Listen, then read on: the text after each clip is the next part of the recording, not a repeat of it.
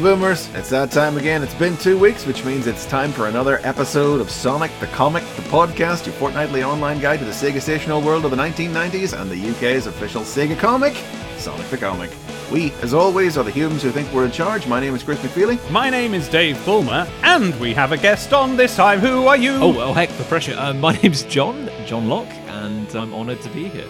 You may remember, listeners, that we had Freak Zone Games Sam on a while ago with his Sparky game, and he mentioned at school the production of some comics called Big Punch. Tell us about that, John. Yeah, I guess as a kind of semi introduction as well, I am a comic writer, editor, and game designer, and I have a little company called Big Punch Studios, which has been in the UK comic scene for about seven years now. The reason we called it Big Punch Studios is that when I was young and when I was starting to discover what comics were, my friends and I, way back in primary school, we made a comic called Big Punch. Don't ask me where the name came from. It was the creation of my lifelong friend Chris Ray. And basically, we assembled a shameless rip-off of Sonic the Comic, assembled around a team of uh, some might call them freedom fighters. I believe that's legally available, and um, fighting against an oppressive regime. And inexplicably, we called it Big Punch, and that's kind of stuck with me ever since to the point where it actually became, like I said, the name of my company. You wrote the script for the Sparky game that I was in, and we talked about that before. Is that right? Yes, indeed. I've known Sam a very long time. I think I met Sam right at the start of secondary school. He was that one friend who introduced me to every weird and cool thing I'd never experienced. Uh, so rather than hard drugs, it was anime and weird Italian horror movies. And, Oh, he was your cool friend who was into dodgy things. yeah, yeah, but basically, yeah. So I I have Sam to thank for like really opening my eyes, and uh, yeah, we we got to collaborate on Spectacular Sparky. Great game. We're currently collaborating on another project which I'm not allowed to talk about. Whee! Oh, good. It is Whee. very exciting. Oh, can't wait. I think I'm allowed to. It's not like a super injunction. I think I'm allowed to mention there's a thing I can't talk about. Yeah. I hope. Yeah. Just a regular NDA. it's not really an exaggeration to say that Sonic the Comic is the reason I'm even making comics today. Sonic the Comic taught me that there were people behind comics. Hmm. It's when we all started learning the names, isn't it? Oh my god, yeah. Yeah, it just it blew my mind. And the weird path of been on like since then is that Rich Elson has very kindly done an illustration for my comic after I think over the years, which was just the most like incredible honor. When I got married in 2018, my best men reached out to Nigel Dobbyn. Oh my god. You can't see it from here, but glued to a, a shelf behind me, there's a picture which is of me alongside some of my comic creations over the years, going all the way back to my uh, completely legally distinct uh, Sonic characters. Oh, brilliant. Oh, you got to show us that Amazing. later. You got, you got Oh, to get a oh, picture yeah, of that. And get- we'll get that up on the Twitter. Oh, 100%, yeah. Let's dig into this. What have we got on the cover? Well, Dave. we were warned last issue, but you pause and reflect, don't you, when you get to an issue that ends in a zero? oh god, yeah. 80. We've done 80 of these now at this point. The amount of life that represents that, that has simply been lifted out of ours for the production of this show. But it's also year four. And after the third birthday issue last time, year four is going to kick off with a supersonic story. How better? No, no, I'm sorry. Let me rephrase that. a supersonic story. the supersonic story. This is the one. This is the one where he gets his name. It happens in this story. I'm going to take a spade to you. I'm actually going to cut that out because it annoys me so much that I don't want to acknowledge yeah, it. don't propagate it. No. I mean, I feel like that's something we're going to have to talk about a little bit in this yeah. one. This is the beginning of, after a few little seeds have kind of been sown in this past run of one shot stories, this is really the beginning of the next Kitching and Elson epic Yes. that takes us through the foreseeable now. And the cover is, it's a Carl Flint cover, as always. Well, not always, but you know what I mean. It's Sonic, contorted in pain, with the big glowing head of Supersonic looming behind him, all on a big black background with radiating lines. It's exactly what you would expect the cover of the DVD collection of the Incredible Hulk TV series to be like, isn't it? Mm. Do we want to address the big, incredible Hulk energy, just in general, that we're feeling here? Because, like, again, this to me was supersonic. Yeah. Mm. The idea of supersonic not being this dark alter ego was completely alien to me. Yeah. When we get to it, this is the story that really, really explores Mm, Yeah, that. that puts it on the map, yeah. and it says Sonic seethes yellow. This is a, a multi-step not pun, a multi-step, Yeah, I don't want to call it a pun because it's only part pun. a three-step sensible chuckle. It's like sees red to sees yellow Yeah. to seethes yellow. Okay, He's yellow because he does it when he's angry. because he looks Do you get it? Yeah. New supersonic story, Running Wild. This is where it all begins. Not the Fury. Not the as we Fury. were told last week, Yes. but Running Wild. I have a massive soft spot for the, I guess, Photoshop first edition general text arrangement kind of vibe. My friend PJ and I, we do a sim- similar but nowhere near as successful or good as your podcast show, where we revisit Grant Morrison's run on JLA, uh, which came out in '97, and there's a very similar energy. To the kind of text art in both books at the time, so I think there was one piece of software which was clearly taking Probably, the yeah. publishing world by storm. I've often wondered what exactly it was they used to do this. Yeah. For there's quite a lot of cover text on this. New story, Chaotix crew, Chaotix getting their own strip, a complete story with Tails, pin-up, Mighty the Armadillo, plus Gex and Wipeout reviews, and an Earthworm Jim 2 Q-Zone. And we've got featuring Tails up on the pog. Yeah, I think that's There the first is. time we've used him. Just the little adventures, Tails Head. Where this is issue number 80. Yes, it says up there, cover dated the 21st of June 1996, but actually released on June 12th. This was the first Wednesday issue. Control Zone. Hey, boomers, says Megadroid. Did you remember to look for your copy of STC three days earlier? No, no, Megadroid, I didn't. But I did remember to look for it four days late. don't try and come. A- don't try that shit with me, Megadroid. I remember looking at this issue in the shop and having that reaction as a kid. That's seething. That's how indignant I was. I wasn't even buying it anymore. And I was still like, don't you try and come the big man with me like you're being so magnanimous presenting this issue to me three days before it was supposed to come out. No, sir. No, four days late, I think you'll find. It's exactly this sort of thing that's made me stop buying this comic, you understand, Megadroid? this I kind of chicanery. tolerate your attitude any further. Your pride has made you too powerful. Um, yeah, we are out on a Wednesday as of this issue and, and going forward. I'm sure it maybe it changed again, but I don't remember it. I don't think so. I think it was Wednesday through to the end. Yeah. Yeah. Um, so much for Dr. Robotnik trying to sneakily switch STC's on sale date to a Wednesday. I knew you'd be too smart for him.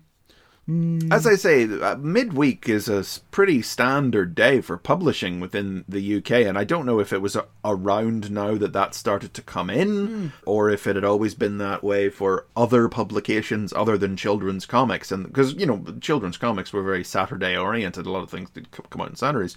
Uh, and I don't know if they were making that change across the industry, or if it was only just now that things were moved to start coming out midweek. But you know, that's that's when things still come out now. You know, what Thursday was a pretty standard day for um, things to come out. I remember from my years, you know, working in a comic shop. Yes. Thursday was the day a lot of UK press stuff would come out, but then even 2000 AD moved to Wednesday so that it was all fully in sync with uh, US comics. Yeah. And that's that's within recent years, you know, Yeah. in this the last decade. That's what I was going to ask actually, because I guess the UK side of things, just like a very different market. I guess it's coming more from like the magazine level, like um, Fishing Weekly, that sort of thing. Or, you know, if you got W.H. Smith's The Last Bastion of this sort of thing, I didn't even go into a proper comic shop until my teens. I Oh, same. I was I was 18. Yeah. There was a couple of times when I was about 14 where friends were in town having a birthday and we're like, "Oh, let's go in this shop." But I, it was what we'd call a comic shop now, but the comics were a very small bit of it. Yeah, yeah, that would have been my first Just sort of weird stuff expe- shop. Yes, a, a stuff hmm. shop, a hot topicy style shop hmm. with comics on a rack in the corner. You know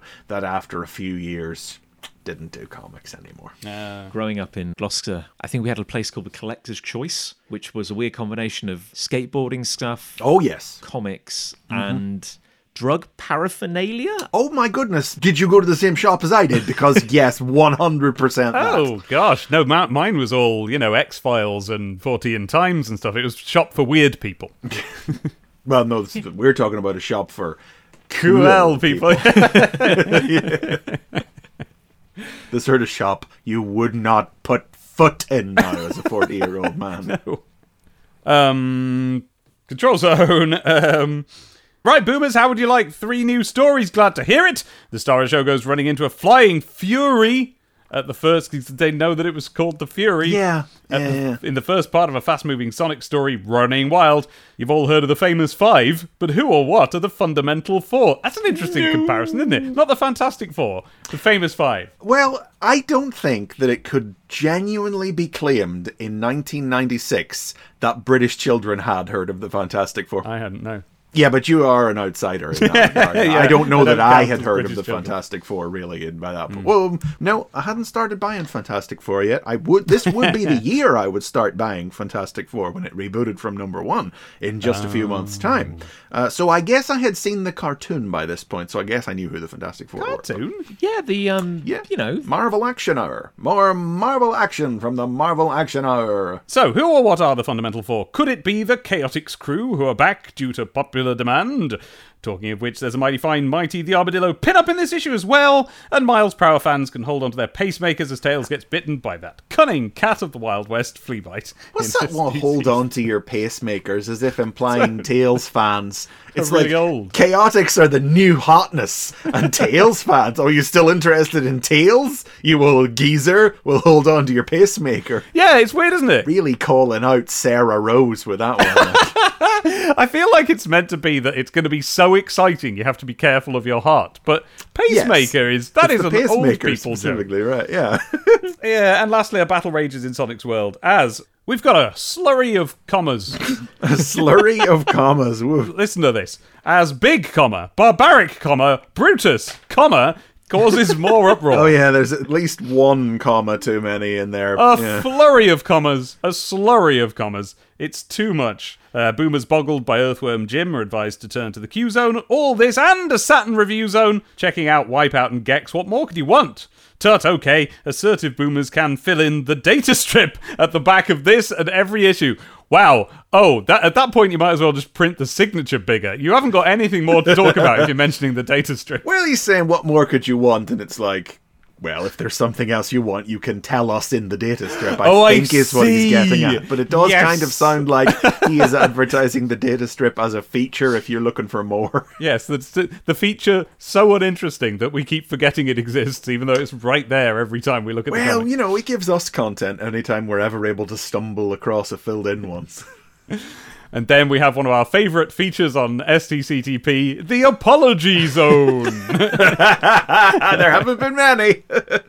Hold those phone calls, stop the barrage of letters. Apologies to those boomers who swamped the office, confused and bewildered by the on sale date change for the much awaited Knuckles Knockout special.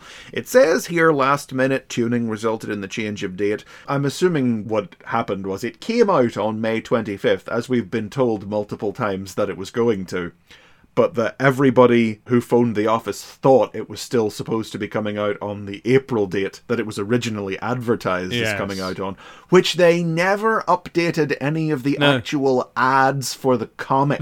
oh, that's the To, thing. uh, to have. We've had at least we've had one issue where the advert said one date and the control zone announced another date. yeah, and the letters page would back up the May 25th date, and this is obviously confirming it as well. I mean, but you would go off the date on the advert because there have been. On the advert. I'm sure there have been ads printed after issues that mentioned the May 25th Yeah. date that still said the April date. And what are you more likely to look at? A load of text on the inside front cover when what you want to read is Sonic. Or the page where you turn the page and there's a big Knuckles smashing through the page and it talks about the Knuckles Knockout Special. That's where you're going to get the date from. Rest assured, those responsible for this confusion have been visited by old Red Dread. Oh dear, I've just noticed Oh, the. Yes, you see what they've done here? Wow, it's the. You know what? We pointed out. Folks, you may or may not have heard our Knuckles Knockout special episode by the time you're listening Yes. to this. It was a special that had a lot of grammatical and punctuation errors in it. And here we are again. Oh, so this is just in tribute to that. just yeah, just in tribute to that, old Red Dreads himself, and they've spelled that red. Dread as in Judge Dredd, D R E D D, not D R E A D as in dreadlocks, as in the red dreaded one, Red Dreads, yeah. and not red dreads plural, No. but red dread apostrophe s, Yeah. red possessive dreads. If this was written more recently than it was, I'd be like, oh yeah, that's an autocorrect error. Because they work at Fleetway. So they're typing dreads and it corrects to dreads belonging yeah, to Judge they Dredd. type them. That's because who they that's type what they use all often. time. Yeah. That was literally going to be my question. Yeah. Whether even in '96 it was an autocorrect issue. Did we have auto? I suppose we no, we did, didn't we? Have autocorrect in '96, so it could have been. Nah. But we had, but we had spell check in '96, which is a bit more deliberate. I don't know. I don't. There's just so It much. It didn't just invade your typing and change things for you in those days. I don't think.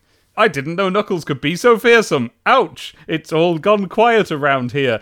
Dot Knuckles dot dot. has beaten the STC staff into unconsciousness. yes, they're That's all the comedy here. unconscious Knuckles has or dead. beaten them to death. Yeah. Hilarious. the Sega Charts. Australian Rugby League is the only new game in all of the charts, and it's Oh, for the Mega Drive. God. You'd think the one new game in the charts would be on the Saturn, but there uh, there's nothing new in the Saturn chart. Yeah, You know, it's funny. I mean, what are the odds that like I join in the episode that Australian Rugby League does appear in the charts? Because I mean, we're still talking about that today. I mean, we all remember where we were Yeah. the moment uh, it kind of arrived on the scene. The very Right. moment Australian Rugby League, and here it is, immortalized forever. Sonic.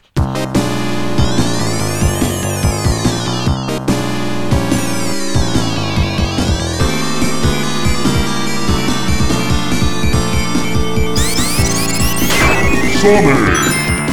Running Wild, Part 1. Written by Nigel Kitching, art by Richard Elson, letters by Ellie DeVille. Sonic visits Porker Lewis on the floating island to catch up. But just as he's giving off about Amy, he's startled by the robot that watches over the Chaos Emerald chamber and falls into the pit over which the emeralds float. The emerald power transforms Sonic into the demonic Supersonic once more, and with Amy on his mind, he heads back down to Mobius to destroy her. So everybody knows this one. This Yeah. is the Supersonic serial where all those pieces of art that you've seen of STC Supersonic shared around on social media come from. Not all of them are from this set of seven pages, but but several of them are. And the difference between these and the panels that we see shared around on social media a lot. Uh, I really approve of these being shared because I think they're really cool. yeah, right. And Supersonic really is horrible, and it is correct to show them in that light. It's funny, you know, because I think it starts a little wrong-footed almost. Why is that? Because the first scene of this is Sonic and, and Porker in the Emerald Chamber together. I, Knuckles isn't there. It doesn't say, but I assume that's because he's off with Captain Plunder. Because Kitching is pretty good about keeping things in line like that. Yes. And Porker's just explaining about the robot and Dr. Zachary and the new Master Emerald and everything that's happened uh, in the Knuckle strips recently. Doing one of those Kitching catch ups that we've had a few of recently. And Sonic points a finger at him with his big angry eyes and says, Forget it, Porker. The last thing I want to listen to is one of your boring stories. And I'm like, You know what? If somebody shared that around as an image of Sonic being a dick, I'd be like, Yeah, fair enough. That's a bit uncalled for, Sonic. You know what? You're right there, but I didn't think of it when I was reading it because I read this as self-deprecating humor from Nigel Kitching, going like he's recapping all of his own stories, and then he has Sonic go, "Oh, boring." That's fair. That's fair. That may even be the intent. Yeah. But, But I see, now is- I see it again. Yeah, he does look quite cross, doesn't he? Not to be an apologist for Sonic, but I think a couple of things he says on the next page come across as very caring. Oh yeah, They do. That's it. It's the whiplash of the moment of going from him, shut your piggy face. I don't want to hear word one. And then it's like, no, but I'm really, mate, how are you? Well, I was just trying to tell you, but you told me to shut up. It's a weird moment. It genuinely is, I think, a misjudged little moment from Sonic. Well, maybe in that panel he's like um, he's on brand. People are watching. I've got to be the uh, abrasive Sonic that the people expect. I think But- that's what it is. I think Sonic has these two sides to him, and what's being shown here is that like the surface of Sonic, what you what you'll always see first is this version of it that makes fun of people and is ostensibly mean, and then spend another couple of minutes with him, and you'll see the kind heart inside. And we've seen that a few times. It's I've talked about it before. It's it's toxic masculinity. Sonic is a caricature of that. So he always starts browbeating everyone, and he goes a bit too far. Then he has to pull back to be like, yeah, no, no, no, no, no. Uh, actually, I was, I do care about you, actually. And it does always feel a bit abrasive. I'm with you. I don't feel that this moment necessarily comes across as an intentional version of that, though. Mm-hmm. It's like I don't want to hear a, I don't want to hear a story from you, No, but how are you? Which one is it? Wh- which do you want? He's literally saying two diametrically opposed things. Yeah, here. now you've mentioned it, it's, it's maybe not surprising that Porker Lewis has, of course, been in such a vulnerable place for so long. If he's forever being like, it's like popping a balloon behind him at every moment and then saying, Yeah. oh, but no, calm down. How are you feeling? Yeah. Yeah. Yes. Because I mean, I like the stuff then where Sonic is like, "I came to see you. Don't worry, I'm not going to ask you to join us in the fight against Right. Robotnik. I just come to see how you are." And Porker's like, "Oh, I felt like I let everybody down." And he's like, "You've done your fair share. Don't worry about it, mate." And this, that's good. It's mm, just that one really slightly wobbly panel where he starts off, and yet, even though everyone always has eyes on this issue for all the supersonic stuff, nobody ever posts that panel. Mm-hmm. What's up with that? Yeah. Could it be, could it be, ladies and gentlemen, that the people posting the panels don't actually read the comic and just have the panels saved from other times other people have posted them and just regurgitate them with no knowledge of their context? Could it be? Could it really be? Could it really be? I do not wish to pick upon what is clearly a an old wound here, but No, we keep it fresh around here. Oh yes. We pick it clean every issue. Okay, well, in that spirit, as somebody who is a lifelong fan of this comic and yet has somehow completely skipped any of the online discourse around it over the years, are you alluding to the generally held belief that Sonic, UK Sonic, is a mean spirited, surly individual who, who cares not for the feelings of those around him? Yes. okay, right. Yeah, okay. But more specifically to young and American fandom's love of taking panels out of context and posting them around to illustrate it when they're all from like the first year of the comic and half of them are lacking context that that shows that that's not what they are. that seems a very defensive stance to take, in a way. Like, um, Well, one has to be defensive whenever the entire internet is against you. Well, it's because what we've what we've found as we do this show is that yes, that is a very popular thing to say about UK Sonic. He's a he's a bad man. And the panels that are used to show him being a bad man, if you read those issues, which we've had to do for this project, you find that they are either the start of a one story arc for Sonic, where you find out what was up with him that day and he makes up for it, or takes it back in some way immediately afterwards, or it contextualizes it in some way. And it does or it's just banter uh, yes. that Americans just don't, don't understand get. that we talk to each other like that in this country. I don't much like the look of your face. You don't hear me complaining. Still a funny joke. Yeah, it's it's funny, isn't it? Because like reading this at a very impressionable age, like my re- entire relationship with this comic and going through it over the years. Personally, and again, maybe I am an apologist here. I never hundred percent got the impression that he was cruel or vindictive. Yes. you know. No, uh, Of course you didn't. that's you because context. that's because you were reading the comic. you don't get that impression if you read the comic. But if this was your first issue, like you're in well past the point that almost all these out of Yeah. context panels we're talking about come from. They Yeah. all come from a very small span of issues around the end of the first year, start yeah, of the and they second. hadn't all fully hammered out the character yet. Yeah, I think of him as you know, again, as a kid, he was Sonic. He was very cool. I mean, everybody loved Knuckles as well because he was the Lancer. You know, he gives you something a little different from the main hero. But um, yeah, I think like maybe a little insensitive on occasion, but also I think it did a fairly good job of. I, I mean, lampshading is the wrong word, but drawing attention to the times where Sonic was maybe a little more insensitive. Mm-hmm. Yeah. It was because he was being brash and maybe a little cocky, and somebody a bit more sensible would quietly solve the problem behind the scenes. Yeah, that's not something from earlier on, but I mean, even within this strip, in a few pages, we'll see the strip drawing attention to that sort of thing. I suppose something that's worth bearing in mind with this whole discussion is that the era that Sonic comes from, that kind of cool, what we were looking for as kids at the time was a mm-hmm.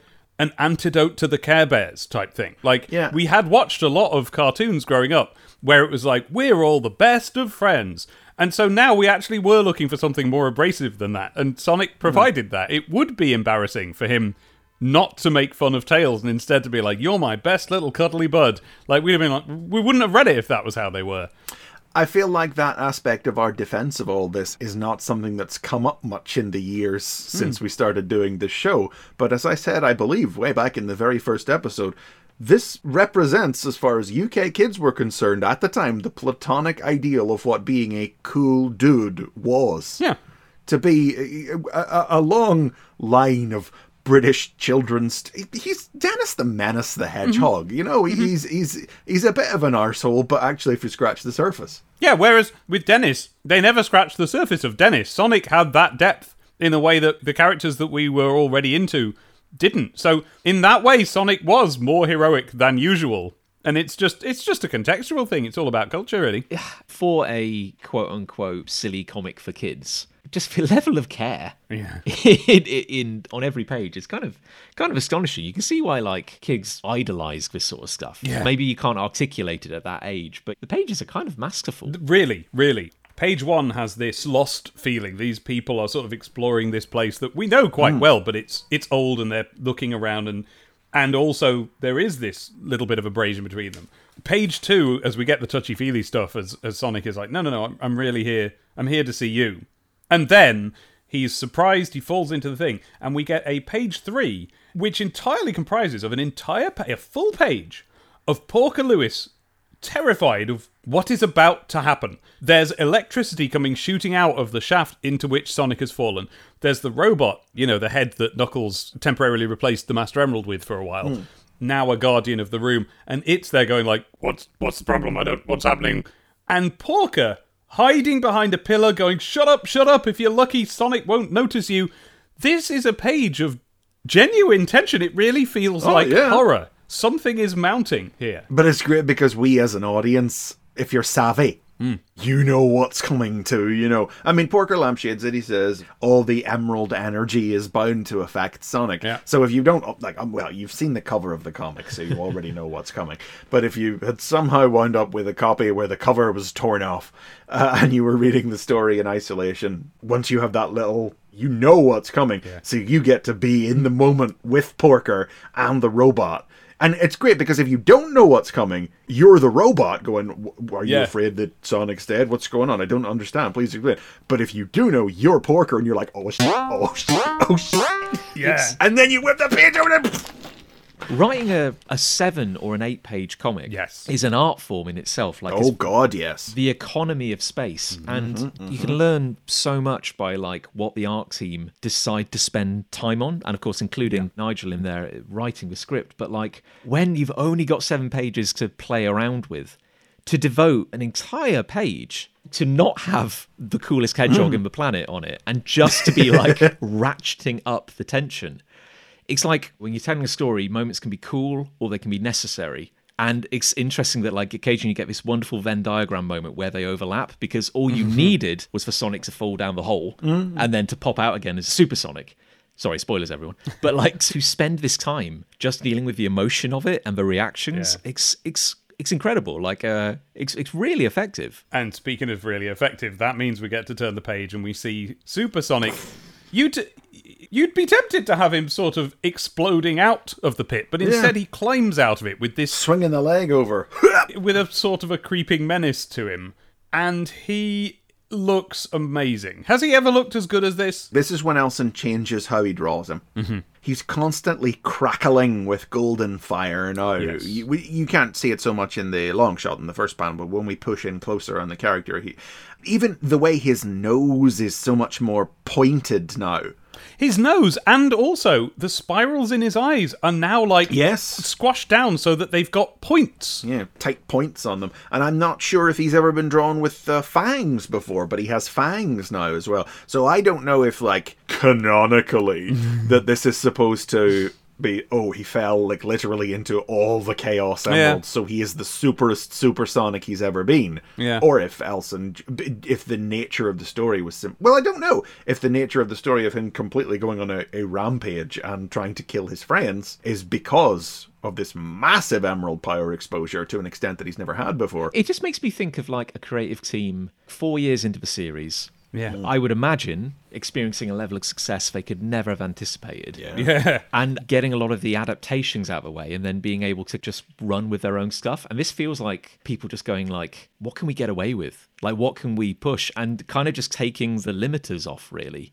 You know, he isn't, as you said, he isn't just like a palette swap of Sonic anymore. He's his own kind of entity, like the jaggedness of the spikes and stuff. The It's- jagging. Look at look. I love what Elson does with his spikes in panel two, where it's like they're hmm. rippling and flowing like fire or electricity rather than conforming to a solid design. Hmm. Yeah, yeah. Because a lot of the time he'll follow what we now think of as more or less the supersonic design, you know, with the spikes pointing upwards instead of down.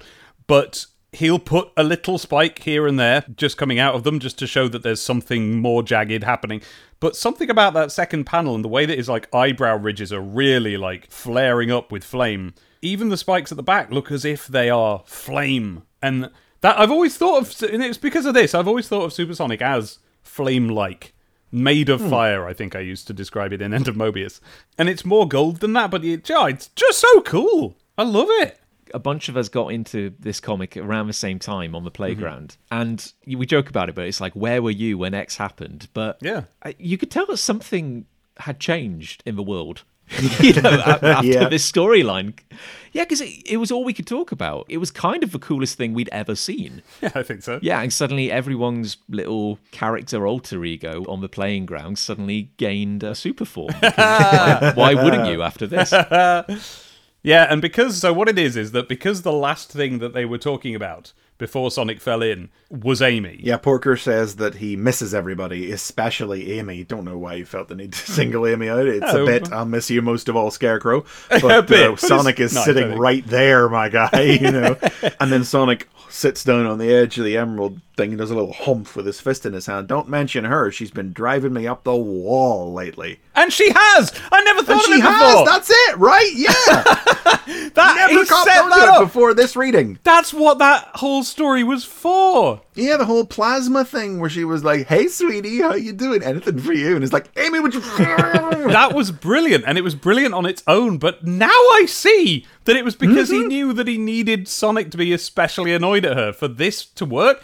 Because when he turns into Supersonic, he's like, My hatred consumes me. I must find something to destroy. And me, who was it? Who was I thinking of just before?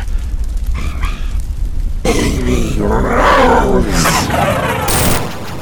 and he becomes a column of light, smashing, blasting into the stone wall of this ancient temple. And you don't, because you you don't see him again. He's just this column, and he's gone out the wall. And Porker's like, "Oh my goodness!" Knuckles is going to be so mad when he comes back. He is so close to getting this place keeps tidied up, nearly but things it keep up. exploding it. You know, he's not fixing. Well, that's the joke on the first page. This echidna's a messy housekeeper because the robot fragged the place after he just Oh, got yeah. through tidying it up.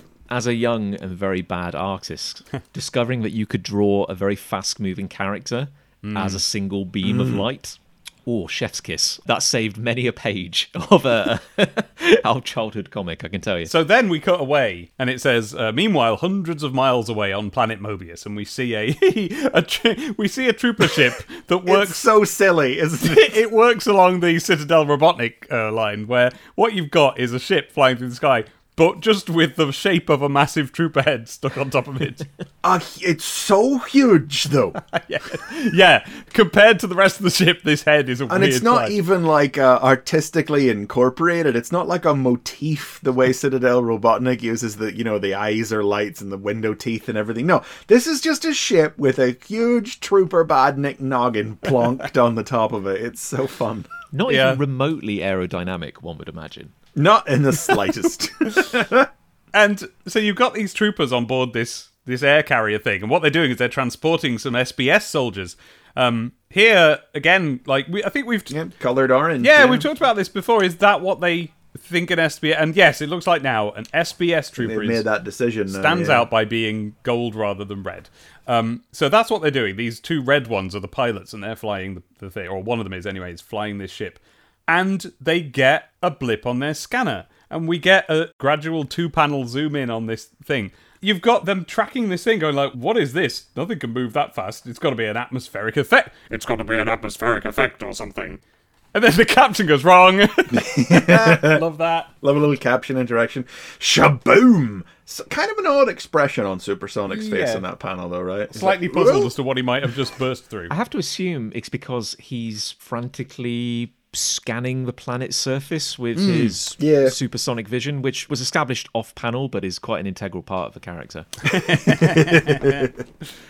And then we go to Amy and Ted. Look at how much we're talking a minute ago about the artistry of only having seven pages. Mm-hmm. We're on another scene now. There's so much crammed into this story, and it never feels rushed. No, but it also never feels like it slows down and there's a wasted page. You know, No. because because by all rights, you look at this by Hmm. all rights in terms of sheer economy of storytelling, you could drop this entire fifth page and the story wouldn't change in the slightest. You know, the scene of him blowing up the badniks has no bearing on the plot and i don't i don't it, maybe it does in the next couple of chapters i actually don't remember it may do but um you know for the purposes of these seven pages you could drop it your little cotton socks have already been thrilled off you simply by supersonic so electrically appearing on the page Yes. smashing out of the cavern and coming streaking down at the end of the story that him blowing up a ship of badniks isn't actually needed to amp you up anymore but I guess what it does for me is it shows you that this is what happens to something that's merely in his way. He's not bothered about this mm, ship. that's true actually yeah If you see Sonic approaching you,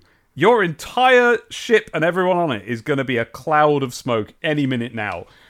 And then we cut to Amy and Tails at the caravan. And what's happening is Amy is teaching Tails. This is quite interesting. She's teaching Yeah. him to shoot her little crossbow bot thing. Tails is like, well, we don't need um, because he's not very good at it. He can't get the can. He can't aim properly. He's like, well, we we don't need a sharpshooter as long as we have you around.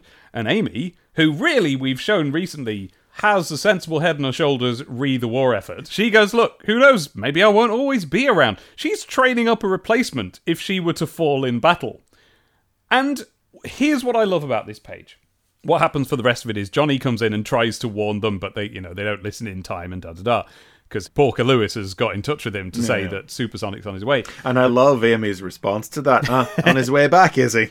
I was, I was enjoying the break. that goes back to what we were saying at the start there about how Yeah. the comic does actually call out his behavior and what other people think of him. You know, they like him, but sometimes, you know, we can, it's nice to have a day off from it. Nigel has been so good recently at doing little mm. character moments and telling us about these characters and their relationships without wasting time at the same time. And this page here is another page that feels like it could be done quicker. It, you, you know, do we need a whole page of these people just standing around? But the thing is that it does is it has this real sense of mounting tension mm-hmm, it- mm-hmm. despite and because of the fact that the characters don't feel it.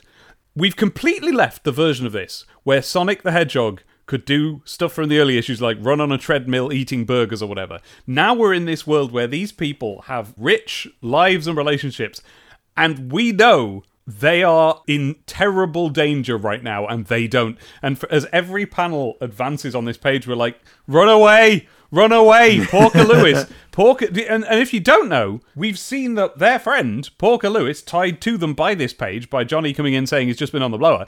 We saw that he knows what to do is to just hide and hope that the thing doesn't spot you. The thing doesn't spot you. Sonic, who knew exactly who was in this room, he's hoping it won't spot who's in this room. So that you already have this sense that no, this is someone else. He's lost his mind. Sonic's not in there. It's just this thing that's going to come and get you. It's going to destroy you. It fly through you, you explode. We've just seen that.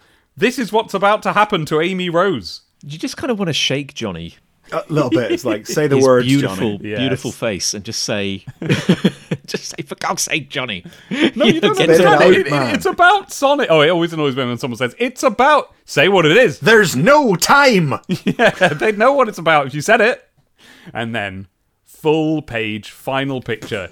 Amy Rose whipping round, hair whipping, tails jumping up into the air, looking scared. Actually, actually, I'm not keen on this tails, but whatever. He's No, it's not a great rendition No. of Tails. I think anybody would admit that. It's um massive forehead Tails that often does show up in STC as a consequence of artists working off of the adventures model but trying to get a little more expressive with it. He's just got so much forehead that it just gives them a lot of room to put wrinkles and lines on it. As a gentleman who's suffered from a large head his entire life, Same, same. it was actually just really nice to finally see some representation in. But anyway, never mind all that. What the focus of this page is, is it's a close up on Amy whipping round, hair going in the wind, the wind created by Supersonic blasting down towards her out of the sky, arms out For zooming down. for zooming down, screaming. Amy Rose, prepare to meet your doom. Next issue, Amy V's Supersonic apostrophe S She's possessive gonna V. V Oh, come on, man. She's gonna V him. And apostrophe aside, that is a very effective next issue box because Yeah. you're looking at this now and you're like, well, I know what Amy versus Supersonic is. It lasts for half of the next second. It's a pink smear. yeah, That's what it's Amy a crater in the ground. yeah. Um. Wow. Oh my god. This was explosive. This was so exciting. Explosive then, explosive now. Yeah. It's very, very effective, good writing with a level of threat that I feel as if like you had to work your way up to this stage in the comic, this fourth year, to even do this, to have this kind of a threat on someone like Amy Rose standing there defenseless. Sonic is about to hit a girl. Yeah, that's true. And what we are is excited. Not because we want it to happen, you understand, but because it's like, well, what then? What? We know it won't happen. Surely he's not going to kill her. So what? What could possibly happen to change the next split second? I can't remember, so I don't know. No, I don't actually, because I mean, obviously, the next issue is the one with the very, very famous Hmm. series of panels with Supersonic. Yeah, I know what happens in the next issue, but I don't know how we get out of this split I- second. yeah, I don't know how we get from here to there. Ah. Yeah, no, I don't remember. Making comics is a lot like burning money. Printer ink is the most expensive liquid on the planet.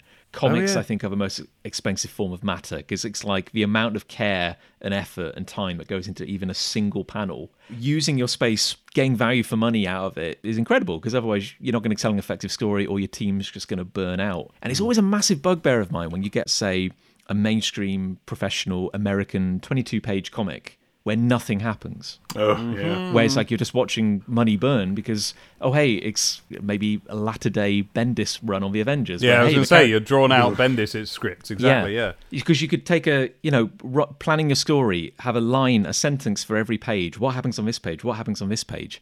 So again, it is incredible to me that you can have this seven page story where effectively nothing happens because really it's a lot of characters talking and a lot of setup. yeah. And yet, it feels like the most incredible value for money in terms of just Yeah. getting seven pages of most incredible emotion, action, suspense. As a Hmm. kid, I picked this up. I am not disappointed that I haven't seen Sonic Hmm. punch anyone. It's supersonic. Yeah. It's supersonic. Listen, right, here's the thing, all right. I think it's become and I think you you you pretty much feel the same here on this one, David, in all Uh-huh. seriousness, that after three years of doing this show, we're pretty possessive of STC. Yeah. We're possessive of it, we're defensive of it. I should love that everybody's into our supersonic. but they're all liking him wrong. they don't understand. They don't get it. Uh-huh. To them, he's just the crazy Sonic. And he wasn't truly, truly that. And the supersonic that everybody thinks STC Supersonic is, is the supersonic that essentially debuts here in this issue in Running Wild. Mm-hmm. This flaming, uncontrollable demon who is ready to reduce his friends to puddles. Whereas, you know, what's the worst thing he ever did in a previous issue? Punched Knuckles. What's the backlash here? Oh no, there isn't. It's just me being possessive. There isn't one. It's just me. Stop liking things I like wrong. No, I, I just wonder, like, why does this take on Supersonic kind of rub people the wrong way? Well, no, this is definitely the thing that, globally speaking, STC is most famous for. Hmm. I don't necessarily know if that's fair with all the things that STC does and all the original ideas and characters it has, and you know it being the one piece of medium that was being released at the time that actually reflected the content of the games. That it should be the more outside thing that it did that it would be best known for. But yeah, there is some degree of people who don't vibe with the idea of Supersonic being Sonic's Mr. Hyde or his Incredible Hulk. But I think it's the aspect of the STC series that has the most global acceptance because it's cool as balls. and it always was. We knew it then and we know it now. And that's why I always feel bad in my soul, in my heart, whenever I see people enjoying it and thinking it's cool as balls because it was and it is. And then I go, but you weren't there. you, you don't really know. You don't understand. You don't really know. Stolen valor. I confess I do sometimes bristle a bit, and I think it's because it's always done as a kind of like, isn't that weird? Isn't it weird that they had this in the comics? And uh, and it kind of annoys me that like, yeah, but it's better. So like the it the problem is, what's weird is that there are any versions that aren't like this. Because what's that? What does that make Supersonic the rest of the time? Yellow Sonic. Who cares about that? Do something with it. And this is what was done with it, and it was so good. It's so good. And anyone who finds it sort of weird, I can't help but be slightly annoyed at them for you know, even if they like it, they're just finding it weird. I'm like annoyed at them because like, oh, oh, it's different, is it? It's different to what they did in Archie. Is it? Is it? Di- be honest. Is it because it's different to Dragon Ball Z? Is that why you think it's weird? Yeah, you little young American. Wa- No, but I mean, if you really look back at, at all the other Supersonic stories, remember all that Supersonic has been presented as being up till now is Sonic without his composure. He loses his head in a fight and lashes out at things around him. First story, he bops the badnik, then tries to go after the animal that comes out of the badnik because he doesn't see the difference. It's only when Tails gets in front of him and says, Sonic, calm your tits. And he goes, Aye, right enough, actually, sorry. that's, that's the first Supersonic story, you know. It's of my favourite Kitching quote, actually. Or the second supersonic story with the Hilltop Zone, where he and Tails calmly stand together and look up and down over the machine that Robotnik's using to create the volcanic eruption. Yes. Which I think we called out as feeling Yes. a little odd at the time. we didn't like that. Yeah. But looking back at, I realize in the wider context, it's actually quite fair to do because because we hadn't got to this yet. And then the Metallix fight in issue fifty, which was the next time after all that time we saw him. He beat up Metallix and he was lost his head and went after Knuckles, and there was no one there to calm him down. And then he fought Brutus, and it was literally the coolest thing he'd ever done because he had all his rage just focused on one dude until it ran out because Brutus could take it. so maybe the resolution to this is the same as the first time. Maybe it'll be Tails saying, "Calm down." it's definitely not. I hope her leg muscles are tense. Yes. If she's not ready to like jump backwards like two foot, Yeah. like now, she's dead. this is it's a direct trajectory, is what I'm saying. I don't know if this story is about this new, more powerful, more deranged, more dangerous supersonic coming into being as a result of this direct exposure to the emeralds, or if Kitching just decided to take the idea of the uncontrollable Incredible Hulk Mr. Hyde to its conclusion. Because the story never, as far as I know, I can't remember, maybe we'll see in future trips, but I don't remember the story ever drawing a direct line between direct emerald exposure to more deranged, more powerful supersonic. Isn't this even the first time the Chaos Emeralds have been connected to Supersonic in STC at all? Like it's it's just been a stress response before, hasn't it? No, you remember the uh, Sonic's World story that revealed the very first time he ever transformed. It was when Oh. he took a fistful of emerald radiation after he collected all the emeralds after Sonic 1. And then it happened again with And the then Master used Emerald. the Master Emerald to power up in, uh, Yeah, in okay, the yeah. Sonic and Knuckles. Yeah, yeah. Fair enough. I mean, no, the very first story was, yeah, that it was ring energy Yeah. that he tapped into. Um, but uh, they play it a little vague sometimes. You know, they talk about nobody really knows how Sonic transforms like this. Uh, Well, I feel like you've provided me at least two separate reasons. On the final page, I really like how Supersonic's fingers, it's going to sound weird, have become weirdly thin. Also, uh, just while we're on this last page, look at that cool city in the background. What's going on? I have literally only just noticed there's a city in this panel right now.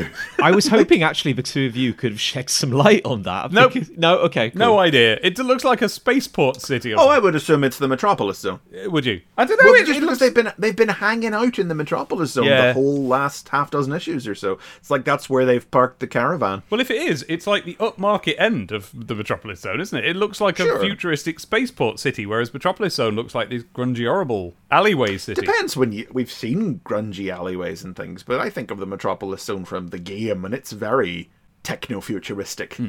Some of the best content happens when you have like a creative team in any medium who've come from one line of work and have just ended up doing something completely different. Like, you know, obviously these are all comics professionals, but like working on a kids comic and you just get the sensibilities of their interests and loves coming across and i think that's why and you see it just in this issue like it's just the weirdness of the storytelling and i mean that in the best Yeah. possible way like oh, i yeah. love weird this is unusual I feel like we said comparatively recently, you know, it's been three years now they've been working on a licensed kids comic of an of the moment very 90s franchise.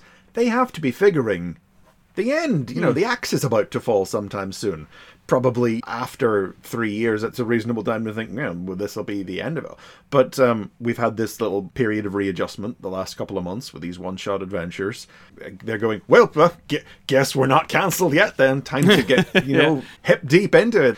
This is the start of essentially th- this year's version of the Brotherhood of Metallix. You know, the concept was introduced in issue 50, and then pretty much the whole next year of the comic was that in one strip or another, and that's where this is now. This supersonic story kicks off as huge and exciting and thrilling as this is, you wouldn't get from reading this right now. You wouldn't realize that this is the story that is now going to domino everything that leads up to issue 100 and the biggest status quo change the comics had in 90 issues. But it is! and here we are. Year four. Year four, baby! Yeah, the following year blew my young mind. Mm. I'd never seen a comic like this. Getting into it, first thing I'd ever properly collected, mm. and the concepts it introduced me to, oh, it's just mind blowing. Review Zone! Review Zone! Yeah, it's an all Saturn review zone, which I suppose. Tragically, they probably all will be going Of forward, course really, is. won't they? Yeah, But what- looking, what a- yeah. we don't want to hear about Australian Rugby League, do we? So Yeah, we've got Gex reviewed by David Gibbon and Wipeout reviewed by Chris Jones. The two mighty men, the last man standing of the extra features portion of STC. I don't imagine we'll be seeing any new names in this capacity ever again. I never played either of these, obviously, because it No. didn't have a bloody Saturn. But Gex was on my radar. He was being poised to kind of be like the next great entry into the mascot wars. yes, I was skeptical of Gex because it looked so much like an attempt to do that, and I guess I, was finally cynical about that by this point. Oh, You know? Oh, cynical teenage Dave. You know what I mean? Like I'd been happy with Zool, I'd been happy with Super Frog and all of that stuff, and then here comes oh, now we've got a lizard, have we? And he's cracking wise, is he? Okay. And he's not even wearing a jumper or anything. He's just standing there. just standing there. He's not that good of a design. He's all right. There he is. He's just a lizard who's there. And it is one of these games, Bubsy style, where like because it's on CD particularly, throughout the whole game, he's always cracking wise. He's always just doing constant little one-liners that were written and performed by the same guy, comedian Dana Gould. Um, Dana is a, a traditional male comedian name in America. They have a few of them, and um, yeah, he did Gex, and it just it's exhausting. I never played Gex, but I had Gex 3D on the PS1. Powerfully weird game because I think even as a kid, I felt like this feels like it's the 20 year anniversary game. like it's so self referential to a franchise which presumably only had like two entries. and, Probably. and also, also in the UK, didn't he have a different voice? After the first one, he did, yeah. Wasn't he um, Leslie Phillips? That was the PS one, right? Not this one though. No, in No, this one, he's, the he's yeah, yeah. Dana Gould in this one.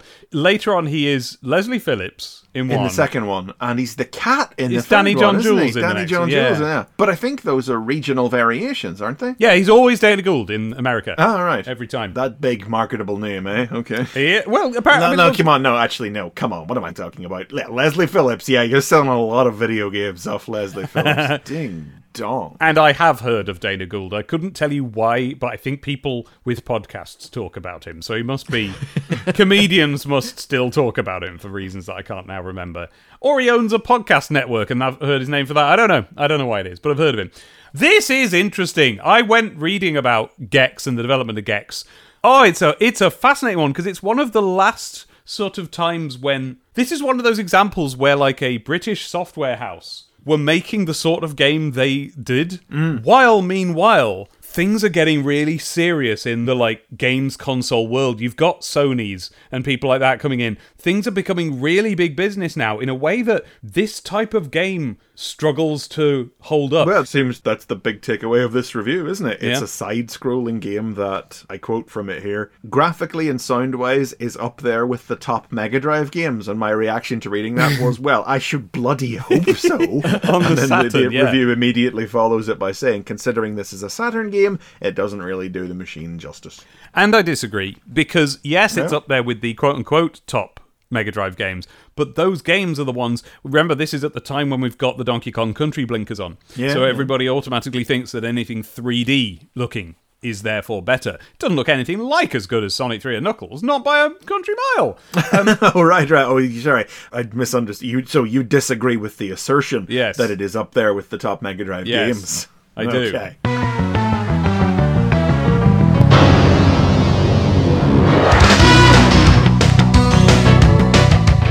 So this was developed for the 3DO, and Oh, when they were making it, they discovered, as it like like it came as a surprise, that that requires a hell of a lot more work to make the graphics than does a Mega Drive game or a 16-bit game because you know it's all got to be in 3D and it's all got to look current and futuristic and it's a much higher resolution, presumably. Oh, so this is a port, is it? Yes, uh, right, to the. Saturn. Well, then, well, then no wonder it's not really. Okay, fair enough then. Yeah, but the 3DO is, is like a Saturn. Like, because don't forget, the Saturn, right? That's not a 3D machine. They built the Saturn to make 2D games. They didn't expect PlayStation to happen, and suddenly they're having to compete with 3D machines using what is a 2D machine and a very good one. That's why people talk about, you know, Sonic Mania looks like the Sega Saturn Sonic. And it's not 3D. That's what Sega Saturn excelled at 2D arcade quality games. It's just that nobody was expecting it to have to do 3D games out of the gate.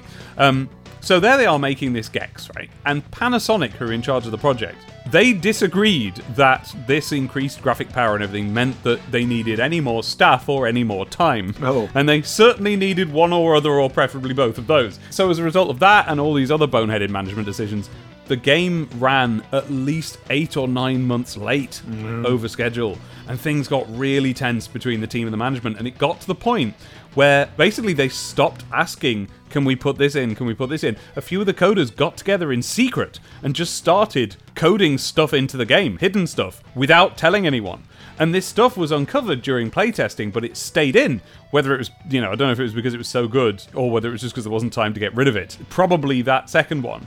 And there's this really interesting anecdote from Greg Travers, who presumably is someone who worked on the game, and he wrote on his website in 1997 the following excerpt. Quote Justin Knorr, the lead designer of the game, who'd been only working 10 to 6 rather than coming in early in the morning, came in one day and he found out that one of his levels had just been edited out of the game without his permission. And since he didn't usually show up on weekends, and since we were trying to ship the game, someone was ordered to edit the level to fix a few problems and make it a little easier. Apparently there was bugs, it wasn't quite finished, and they had to get the game out the door, and he wasn't there, so they're like, alright, just cut it out then. So Justin, very frustrated because many things that he wanted in the game were getting cancelled, so as to let the game ship sooner. And this editing of his level was the final straw. So we went into his office and, quote, did a big no no. Now, there's very many things that one can do in a boss's office to express your displeasure that could be described as a big no-no. yes, and it's not clear that what we're about to learn is the big no no he was talking about, but it says a few days later his edits were discovered by playtesters. We had programmed the ability to put any message in the game just by placing a question mark object and then typing the text that you want to appear. Also, we had a level select screen that selected from over 80 levels, even though there's only 28 real levels in the game. So I'm guessing you have like a, a grid of buttons and you just pick the ones that have anything in them. Well, there was a cheat code that would get you to that level select screen. Justin put in one of his levels in the Kung Fu world a secret message that he hoped the company wouldn't find, and it told of the secret level select cheat code, and it asked the player to choose a certain level. That level was the original version of the same Kung Fu level, but with several parts that he was told to remove because they were buggy, left in. It was decided to remove them and ship the game rather than try and fix them and delay the game even further, because the game was eight to nine months late at this point. They're still in there, and at the end of this level were three more messages. And they said, in so many words, something like, Didn't you think this level had some cool shit in it? This level was cut because the company didn't put you, the customer, first, but just wanted to make money. Please call Madeline Canepa at 415 and give her a piece of your mind and my mind too. And it did have her real phone number. Oh god, this was ramping up to be like, oh, wacky hijinks, wacky hijinks, wacky hijinks, and then suddenly just like a hard turn. Of, oh Get no, serious. Oh no. And it shipped with that. No, playtest found the message, and when it came out, Justin was immediately fired. Because, when when it came out, it's ambiguous whether that means the game came out with this in or whether it I'm came to light. mean the news came out. Yeah. When it came out, Justin was immediately fired because the company pointed out that Matsushita, Panasonic, would not take kindly to finding such a message in a game they were hmm. going to bundle with the 3DO in Japan and America, and that hmm. Justin's actions had not only personally upset people, but possibly threatened the company's relationship with Panasonic. So there you go, the development of Gex, eh? It really sounds like the death throes of like, yo, we're we're five guys and we can make you a Yeah. good game if you just let us. Versus, we are a giant company. Games are big business now. Do as we say. Yeah, yeah, that really does sound like It was that. really the Wild West, wasn't it? yeah. Yeah, and I think this is more or less the point at which it stops being. Stories like this. I started becoming colonized. Yeah. Decent enough game, fun to play. Younger fans will thoroughly enjoy it. Just don't expect too much. what a a bland capsule of a game that, as Dave illustrates, actually represents some massive turning point in a sense. Yeah. And I've got nothing at all to say about Wipeout because I've never played it.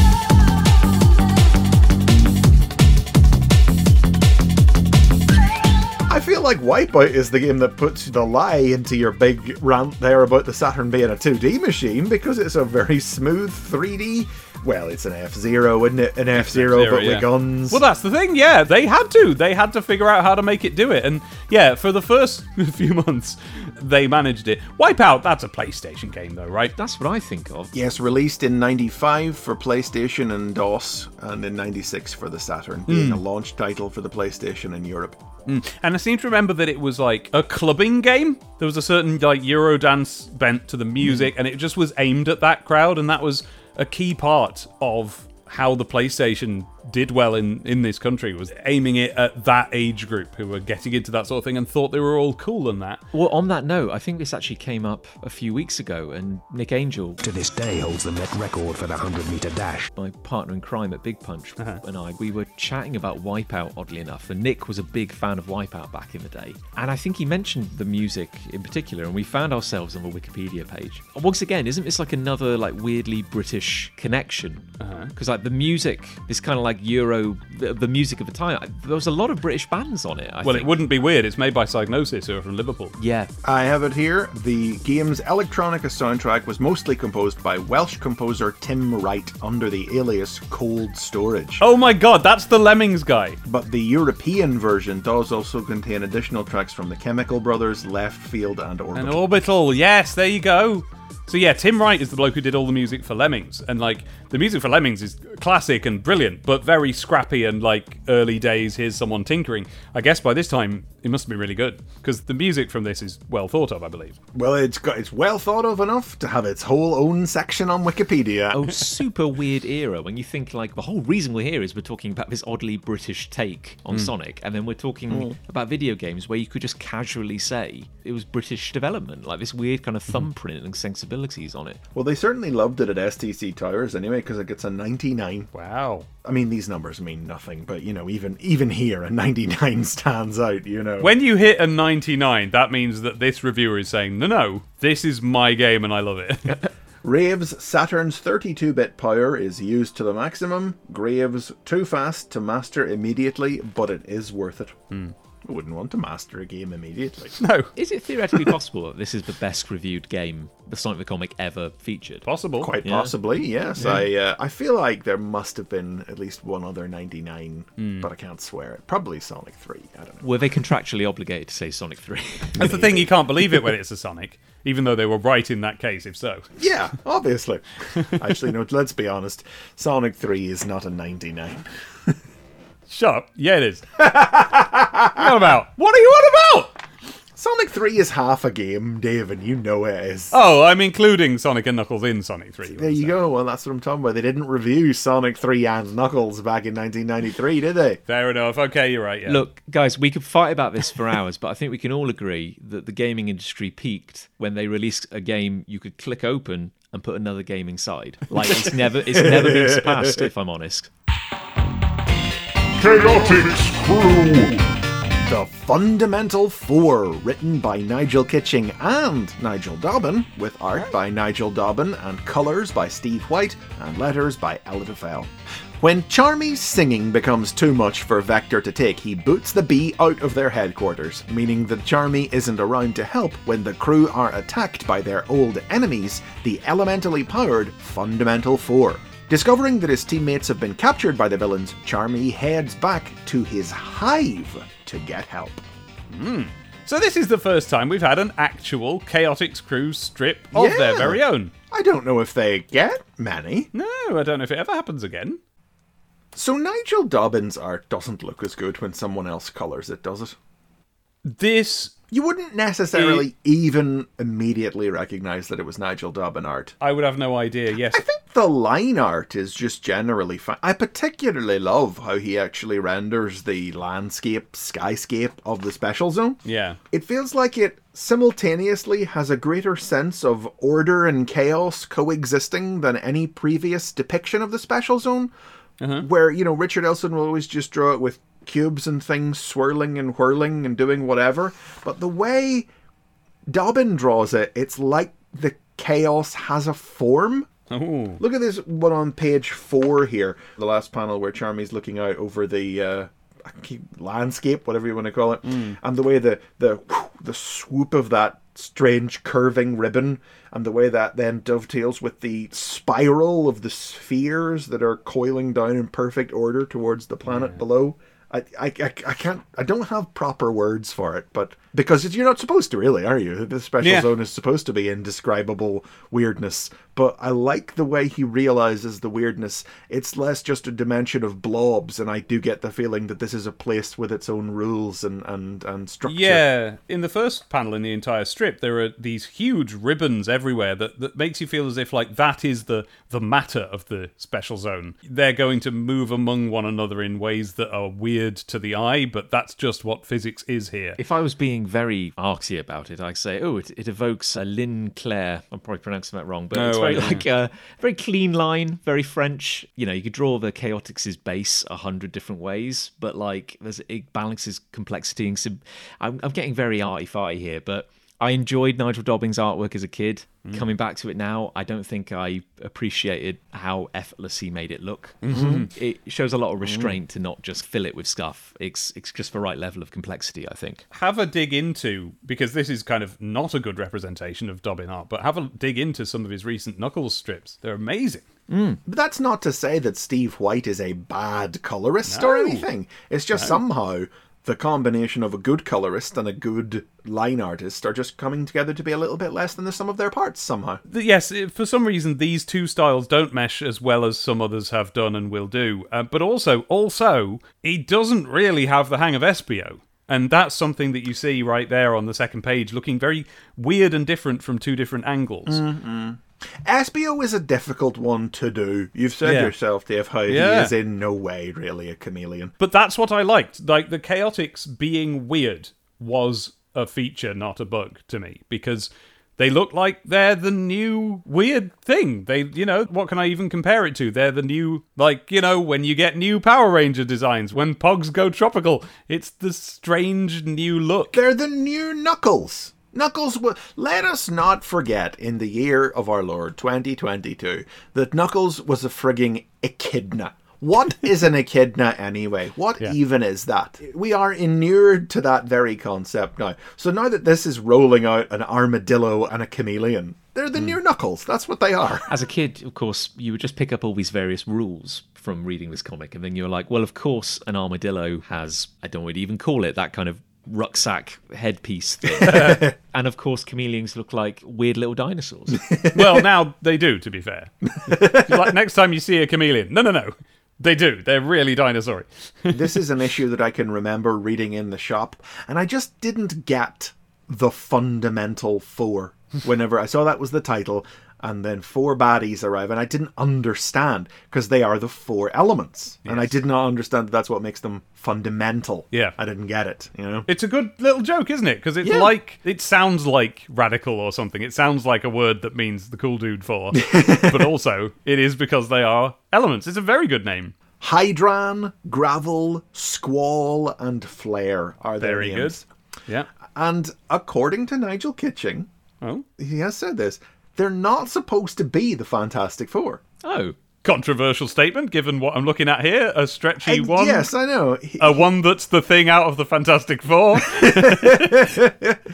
Yeah, I mean, we've got a, a big guy made of rock and dirt. Yeah. That's gravel. Flare is a female animal of some kind. You can't tell species, but she's on fire. Mm-hmm. Squall is a cloud based being, so some sort of a, the air elemental. Looks a bit like a bat. Could be with the big ears, yeah, yeah. Hmm. And uh, Hydran is animate water, who is in a long black ribbony suit with a fishbowl head. This is amazing. I love Yes, the design. got a good yeah, name. it's literally just a glass ball with water in it, with like yes, a face, but it's just three patches of something. It's almost as if like part of the water is just pressing on the front, or it's bubbles or something. And then he's got this big, long, bendy suit that it's poured into. Flipping, it's good. Great. We need to talk about Hydran, and I'm glad we're ta- we're glad we're pausing here because Yeah. that is a design which would stand apart in any comic book. Yeah. Not just it, it is genuinely brilliant. It's got nothing to do with Sonic design stuff at all. It, No. It's not an animal. It is some water in a ball. It is far cooler and more interesting than it had any right to be. Yeah. You could have just filled this story with completely generic bad guys and Yep. Yeah, I I, I came for Supersonic. I'm staying for Hydran, basically. Like, it's unreal. They do mark the beginning of something that kind of shapes the next year of the comic, where we get this idea that the Special Zone, whose only previous occupants we've seen are the Chaotix and the Omniviewer, and we've only just recently started to get hints that there's any kind of civilization here in the zone, which will be spelled out in more detail in issues to come. Uh, is that it's full of super people, full of superheroes and supervillains, which is its defining characteristic over the next year. And whether Kitching intended these to be any kind of takeoff of the Fantastic Four or not, he says no. He says it's not the point of the characters. He says the elements were the point. Well, yeah, but same thing. That's what the Fantastic Four is. I mean, yes, but you know, but the elements are also a thing unto themselves. You know that you, Yes. it's possible to create a team of element-based villains. and- Yes, yes. and just have them wind up resembling the Fantastic Four anyway, because they, Yeah. you know.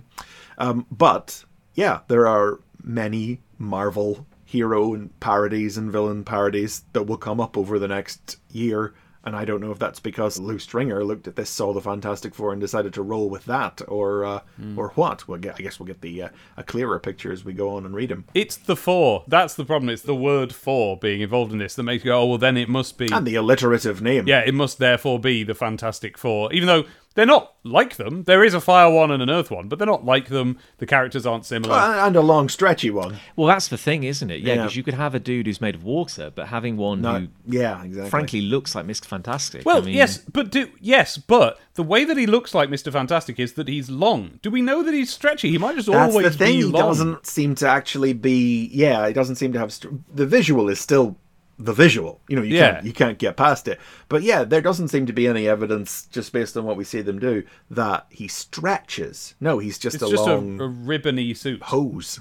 Yeah. Given that we're now learning that this is the kind of threat that the Chaotix deal with on a regular basis, as a kid, did you ever wonder how on earth they stood their ground? Because I mean, they've got Mighty and they've got Espio. I always felt like Vector was punching above his weight, really. By He's the brains, you know. He's the one keeps them all in line. Um, I mean, this issue would certainly make you ask that because um, they lose, and I can't see how Charmy Bee would have turned the tide of this fight because it's friggin' Charmy. I just came to love everything Special Zone related, and Yeah, I did. I don't think the comic ever felt weirder than when we were hanging out Yeah. in this region. That was Yeah, what's yeah. so good about it. There was this side dimension where everything is wild, and that is inherently, therefore, more interesting than the normal dimension where everything is normal. And so, yeah, I was really interested in that, just as a concept that it's always there, just lurking off to the side, and it's got all this stuff in it. We're gonna, over the next few issues, find out that it's far more involved a place than you might think. Uh, one last thing before we go is that I've noticed uh, wrong voice coming out of the wrong turtle there on page two. I'm sure you spotted it yourself. First Yes, panel. yes, yes. Oh dear, little bit of a little bit of a lettering error there. A speech balloon clearly pointing to Vector says, "Nice one, Vector. The little runt had it coming." Maybe he's congratulating himself. And then Espio replies, "That's the understatement of the year, mighty." So no, it's That's just wrong. That little snafu aside, I did actually genuinely want to praise the lettering because I do like. Oh, Yeah, it's great. This is one of those where different characters have different speech balloon styles, and it's really cool. We always like it when they do that. Yeah. Yeah, every one of the fundamental four has different speech bubble effects. The fire one, uh, Flare, she's got like a sort of a ripple around the edge of her bubble. The air one has little specks as, as if dirt and grit blown on the wind mm. around the edge. And then Gravel has a, a rough, hand drawn, sketchy sort of raggedy outline to his bubble, which was something they were doing for the Things speech mm. bubbles in comics around this time too. Right. He doesn't even speak a decipherable language, he just speaks in these go to a Mexican please. He just makes these guttural noises.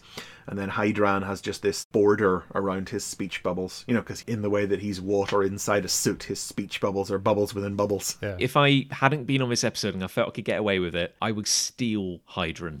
Like honestly, like I, if I could stick that character in any other book, it just oh, incredible. Yeah. This is my wipeout. This is my 99 out of 100. Uh, It says later in the issue that this is just a two-part story, so I Oh, guess really? it'll wrap up pretty quickly. yeah, God, this is gonna be a Uh, which seems like an odd idea to go and introduce this whole idea of the hive in the second part. But I guess the we'll- fundamental four. That's loads of new concepts that deserve exploration. Yeah. We'll see how it unfolds, I guess. I mean, I feel like the story has set up its own resolution where we have this moment where Flare almost hits Hydran with a blast of flame and he says, Watch out, lucky you didn't burn a hole in my suit, otherwise it'd be a puddle on the floor. And I feel like that's the thing about the elements, is that although they are like this cohesive group of four, you know, fictionally, culturally, in, in stories, the thing about the elements is they do have their diametric oppositions. And I feel like that might be where the resolution of this goes is that they somehow turn their powers against one another. Uh, Yes. Yeah. So we'll see how that plays. And but then why one needs an army of bees to do that? I don't know. So we'll see how that plays out. you talk about these moments that live in your head forever, and I won't go into it here, but I would say the resolution to this story. Oh, you remember it? All my life, I remember it. Yeah. and Okay. I still think about it regularly. All right. Well, I look forward to finding out what it is. Next issue, Charmy's Barmy Army. Pin-up. Nothing much to say about this, but it is a significant pin-up, isn't it? Because yes, it's the belated entry into the series. Yes, a while ago they were printing pin-ups of all of the different Chaotix characters. They just seem to have forgotten to do Mighty because Yeah. Probably because they hit some of those ones where it was a particular holiday, so they wanted to do a badnik that was themed to that holiday. Maybe is that why? Maybe. I like to think it's because they had the piece of. Remember, they used this piece of Mighty Art as the question in a contest. Who's this Chaotix member? And I think that's what it is. I think they they had it set aside in a folder for that issue and then just forgot about Yeah. it. I don't know. But the thing that gets me about it is this pinup has. Uh, a big it's it's that render of mighty it's this chaotix render but it's a big blue background with a gradient like a pale blue at the center moving out to a navy blue around the sides almost purple while all the other chaotix pinups had that off-white background Oh, so they could they couldn't even keep their own uh, school of design going with these four pinups now mighty's going to be your one big weird pinup out in your chaotix pinup collection I guess it's because the leading edge of his face is itself white because the eye is the outline, so it'd be white on white and it'd be really weird. better than a badnik Just some adverts. Just a page of adverts. How do you get X ray vision? Those words take up most of a page. They're written in blue, they're on top of a big question mark, and, importantly, all of the O's are clearly Smarties. Yes. So what? How? How? How do you think you get X ray? Well, it doesn't answer the question because how can Smarties? no it doesn't uh, only smarties have the answer Which was the Smarties slogan at the time. It says at the very bottom, hold this up to the mirror to find. What a strange sentence. Hold this up to the mirror to find out. And it just says only smart. I mean, we knew this because it's very obvious. Only Smarties have the answer. Oh, instant win magic tricks. yes, plus a trick printed in every tube. See the special. I- I'm trying to read this backwards. See the hmm. special instant win packs for details. Now, I've dug up a picture of the special instant win packs. Hey! Got 'em here. So we can have X-ray vision now. You've found the instructions. Dave, this does not provide any answer to that question whatsoever. Oh. So I am now looking at an unraveled tube of Smarties. It, It's much shinier than I thought based on the advert. Based on the picture, I thought it was just normal level of shiny, but it's special shiny foil. This is back when Smarties were round tubes, which they aren't anymore. Oh, but you would have really had to do some disassembly and unraveling of this to get it unfolded. You know, Oh, it yeah. wasn't just a tube of paper to. But the unraveled example I've found here is one where the player had not won. Sadly, sad. No. Sorry, you haven't won this time. But if you can't wait to puzzle your pals, you can collect and send in. Um, there are four tricks that you can win instantly, it says here. There's a magic pencil, an amazing box, a stretching card, and a disappearing coin. I'm just kind of amazed. I shouldn't be surprised. I'm kind of amazed that this resource is even available online. Yes. That you can even find this wrapper. It says you can send in to order any one of these three for three magic tokens, and we see the magic token is printed on the inside of the card. and It's, just a little magic wand wand. that It says one magic token on it. God knows what any of them do, because obviously I hear magic pencil and I just think of the The wibbly wobbly the rubber one, pencil yeah. up and wiggle it, and it looks like it's made of rubber, and it's not. Amazing box could be anything. Oh, maybe it's one of the ones where it's like one of those wands where it can droop and it can straighten up again. It Oh, could be, maybe, yeah, it maybe. could be that. I suspect I know the disappearing coin one, which is one that I had, where it was a little cylindrical box, and uh, An amazing a- box, would you describe it as? Eh, no, it was full of holes. Wasn't the particularly amazing box. You you had a plastic coin. I don't remember if it worked with an ordinary coin, but it came with a supplied coin, and you placed the coin in it. The way it was designed was you, you could put these plastic nails that came with it through the holes, and they would come out the bottom as if they had pierced the coin. And I think, if I remember, what was happening was um, wherever you put the first one is it, it, the box was hinged or oriented in such a way that the coin would flip up on its end. When the hmm. first nail went through, it would tilt the coin up so all the other ones could get in past it. But that's probably the disappearing coin one, right? Maybe Well, what we do have is there is a trick printed hmm, a in- trick printed inside every tube. in text on the inside, and the one printed on this one says "Free money, a rascally riddle to diddle your dad." So if you want to diddle your dad, um. here's how to do it: borrow three coins, two bigger ones and a smaller one. Put them in a line on a tablecloth with the smaller one in the middle. Put a glass with its edges on the bigger coins. Right, so you're resting it on the coins, and then there's a smaller one in the middle. And that's to say that the smaller coin is now under the glass. under the glass. To win the coins, you must free the small one without touching the coins or the glass. Well, to do it, just scratch again and again on the cloth just in front of the glass. The coin will come out. I don't want to question the work of the Magic Circle, No. but I think this is based on a lot of shaky foundations as to Yeah. the material your tablecloth is made out of. Yeah. It doesn't explain why it works, so you can't guarantee what you're doing is the right kind of That's scratching. right, yeah, just to say scratch. Ah. You know, yeah. More details, please. But okay. But but it just says the coin will come out. So maybe we're being too pedantic and it just will. Whatever happens. I do like how, if you wanted to enter this competition, the address is mischievous magic, which adds a sense of whimsy Yes. and kind of wonder to it. And then the second line is, uh, I believe, Department 5GE, which I think kind of brings you right back down to reality. really does more so than just Rowntree's headquarters or anything. There's something about the way that it goes straight to the numbers and letters. Sector seven G, like Newcastle upon Tyne. And then the next one, Newcastle upon Tyne X. What's that X there for? What's happening there? I didn't know Newcastle upon Tyne. That's the special zone adjacent to Newcastle upon Tyne. That is. Millennium Fever. Everything had to be modernized. Oh yeah, Generation X. So Newcastle upon Tyne X. They were just trying that out for a while. This is the era of proper cylindrical Smarties tubes, wasn't it? Yeah, yeah. Before they went hexagonal. Oh, can you all please stop telling me that that dreadful thing has happened? I'm trying to edit it out of my brain. The fact that you can't get there's no such thing as a smart a tube of Smarties anymore. It's a fundamental shape from the world. They have to exist. Yeah, but it's easier to stack these. Was that the rationale? I don't know, but it feels like it sounds good, right? I bet it is. I bet it's so that you can lie them lengthways and they don't roll off onto the floor in the shop. I had always assumed it was something like maybe a child had found a way to devise some kind of terrible weapon out of a tube. Oh, you don't have to. no one's- th- all children can do this. You just have to punch the tube in the right way, and the cap on the end Yeah. will foam out, and that's why they're good and they should still exist. Whereas by contrast, nobody's ever been hurt. By a hexagon. But I feel like the construction, even of the cardboard tubes, must have been more complex because apart from the, you had the end where the plastic stopper went in, yeah, the mm-hmm. lid, but then the other end was the cardboard base, and it was Yes. you know had, the, had that little roll. Well, look at it here in this picture of the unrolled tube, and see how unrolled and it has. To, whereas a hex, it's just folded up. It's just mm. folded up. It's all tabs and slots. Yeah. Must be easier and cheaper to manufacture, surely.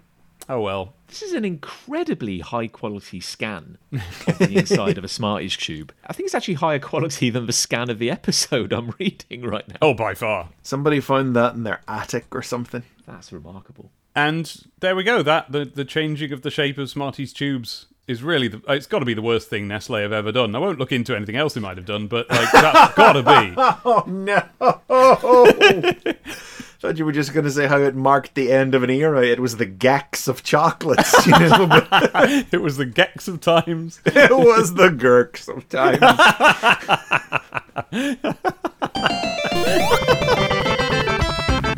Tails. Fleabite Returns, written by Lou Stringer, art by Rob Corona. Colours by Gina Hart, letters by Tom Frame. Miscredited to Elitta Fell. While battle. That happens so often. What is going on? How can that be? How can that happen? I don't know.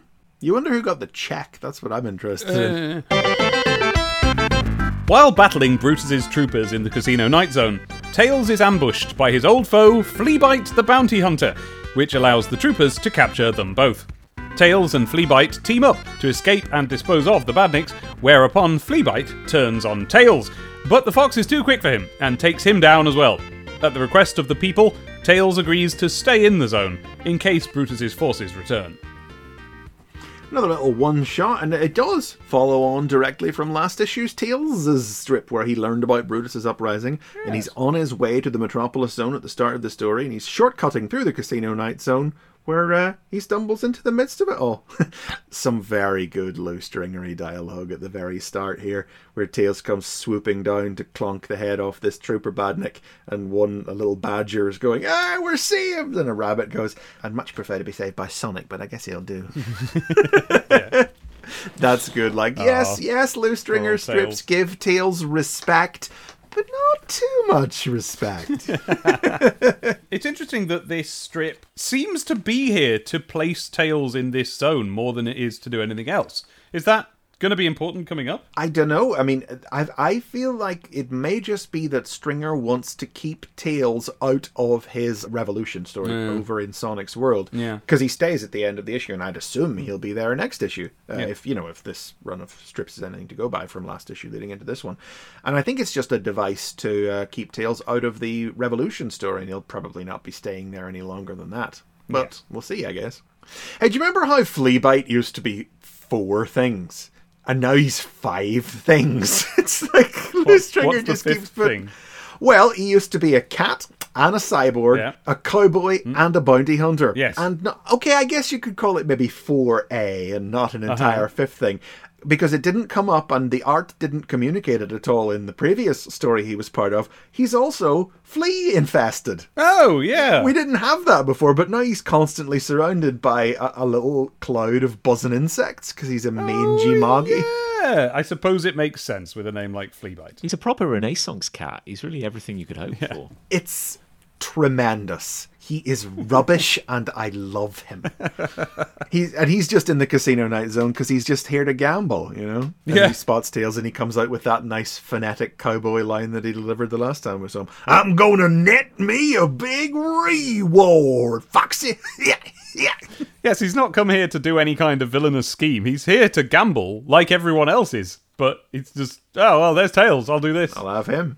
But Brutus's troopers are running around apprehending all non-robot life. So we get them surround Tails and, and Fleabite. All non-robot life forms are to be captured for execution. Who? You can't include me. I got a robotic arm. That's gotta make me an exception, right? Hard cut. Him clinging onto the bars of a cell door. I guess not. Great comedy. I do love the perfect stink eye that Tails is throwing him from the back of the panel. yep. It's nice to see Tails get grumpy as well. Hmm. That is a key component of Little Brothers that is unexplored in Tails a lot of the time. So yeah, You can only start making Tails grumpy once you get him out from under that constantly afeared of everything around him persona hmm. that he's had going on right up until now. I don't know how you could have ever had Tails be grumpy in any of his own previous stories until right now. might have improved them.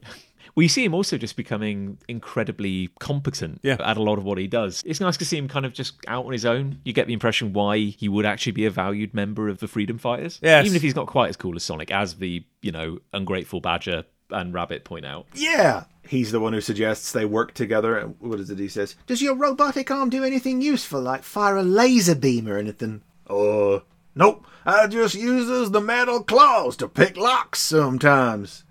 Um, maybe now would be a good time? Oh, sure thing. and, he, and he unlocks the. They're, they're like a paddy wagon, and he unlocks the door that way. And then I love this bit. It's a bit 90s, but I do love it. A badnik, a trooper's opening fire on Tails, and Tails is weaving in amongst the blasts. And he's, Creeps like you always fight with guns, but Sonic taught me how cool dudes don't need weapons to win a fight. And he zips in underneath and gives him a good kick, and he explodes. Yeah. Hell yeah, Tails! The general comics weapons hierarchy where guns and laser blasts, bad. Bad. Crossbows, totally cool. Yeah. She makes them herself.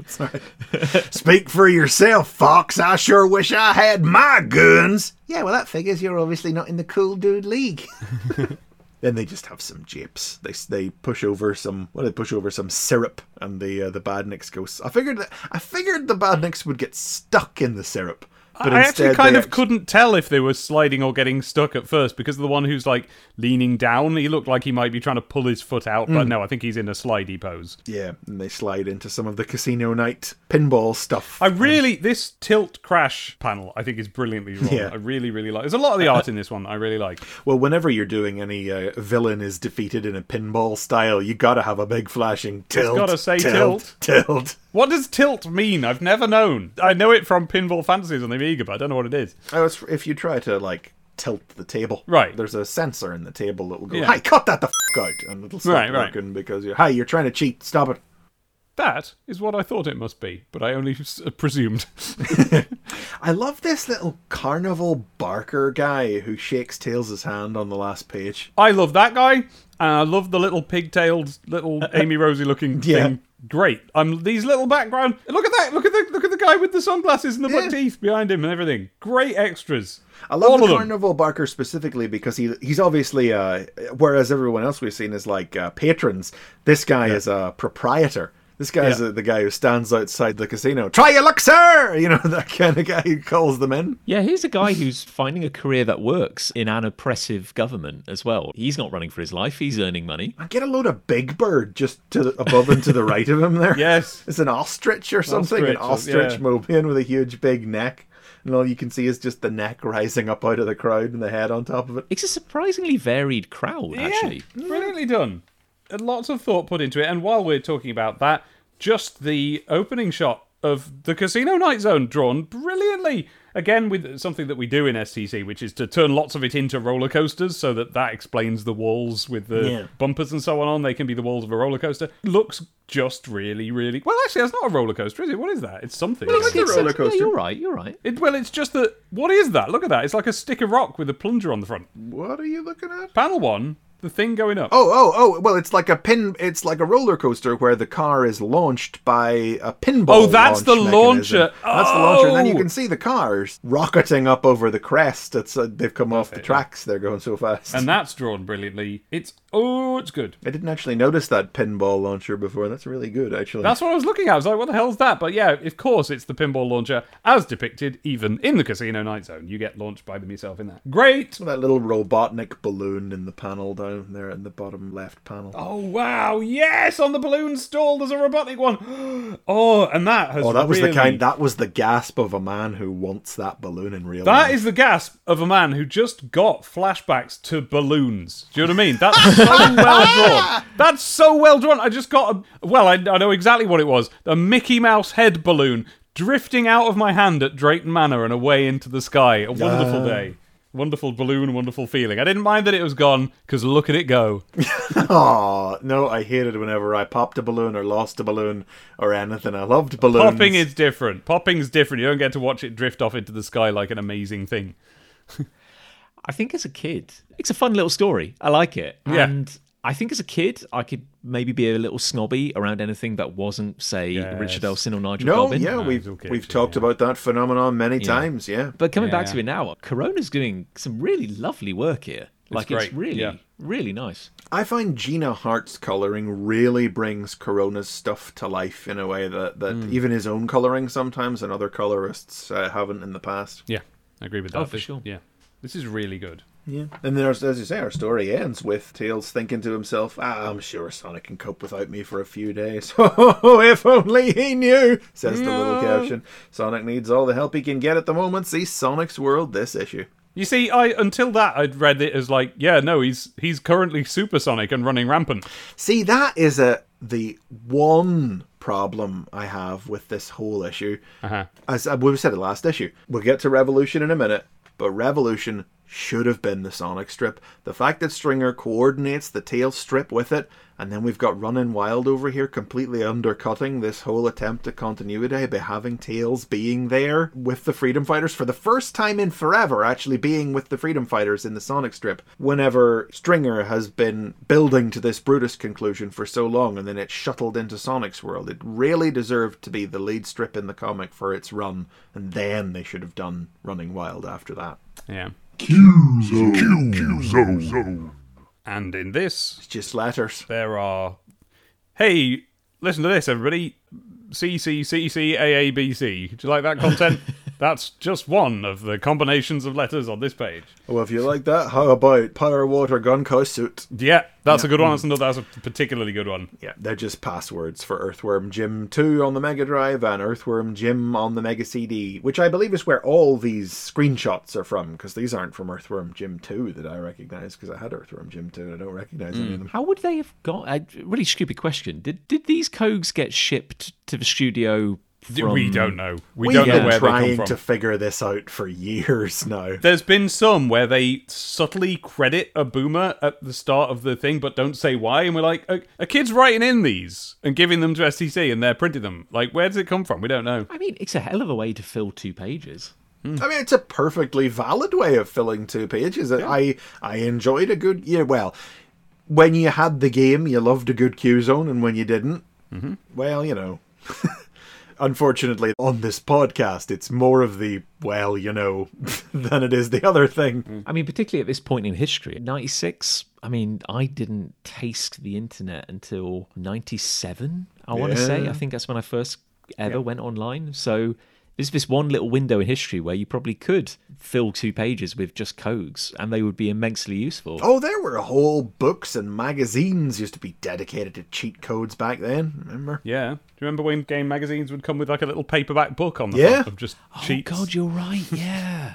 Grey paper. Yep. wow. But it don't make for content. And when the Q zone starves us for content, that's when we like to turn to Diary Zone. I have a bad case of diarrhea. I have a bad case of diarrhea. I have a bad case of That's diarrhea. right, this is the section where I crack open my old diary from when I was this age and we find out what was going on in real life during the two weeks that this issue was on the shelf. And we start on Saturday the 8th of June, 1996 at 10:48 p.m. Went to the woods and sang our Grease remix again. Yeah, I was going to say, didn't you do that last time? But no, no, no, it's again. We've made up a remix of a tune from Grease, a film that I remain fairly unfamiliar with, but which a couple of my friends were into at the time. Uh, I'm on bass and backup drums. Alex, what? Alex is on Who Put the Bop. Uh, what? Sam's on lead drums and guitar solos. and Emma's on anything she wants. I was in charge of mu- uh, Oh, this is different. This is a separate thing. I was in charge of music and announcements at the primary school summer fete today. Brill job. Ooh. Mm, it was. I was on the mic. Oh, God.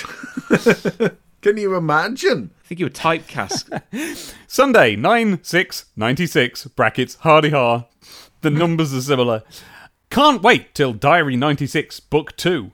It'll start at the summer holidays, and all high school angst will be gone, and I'll have no other worries.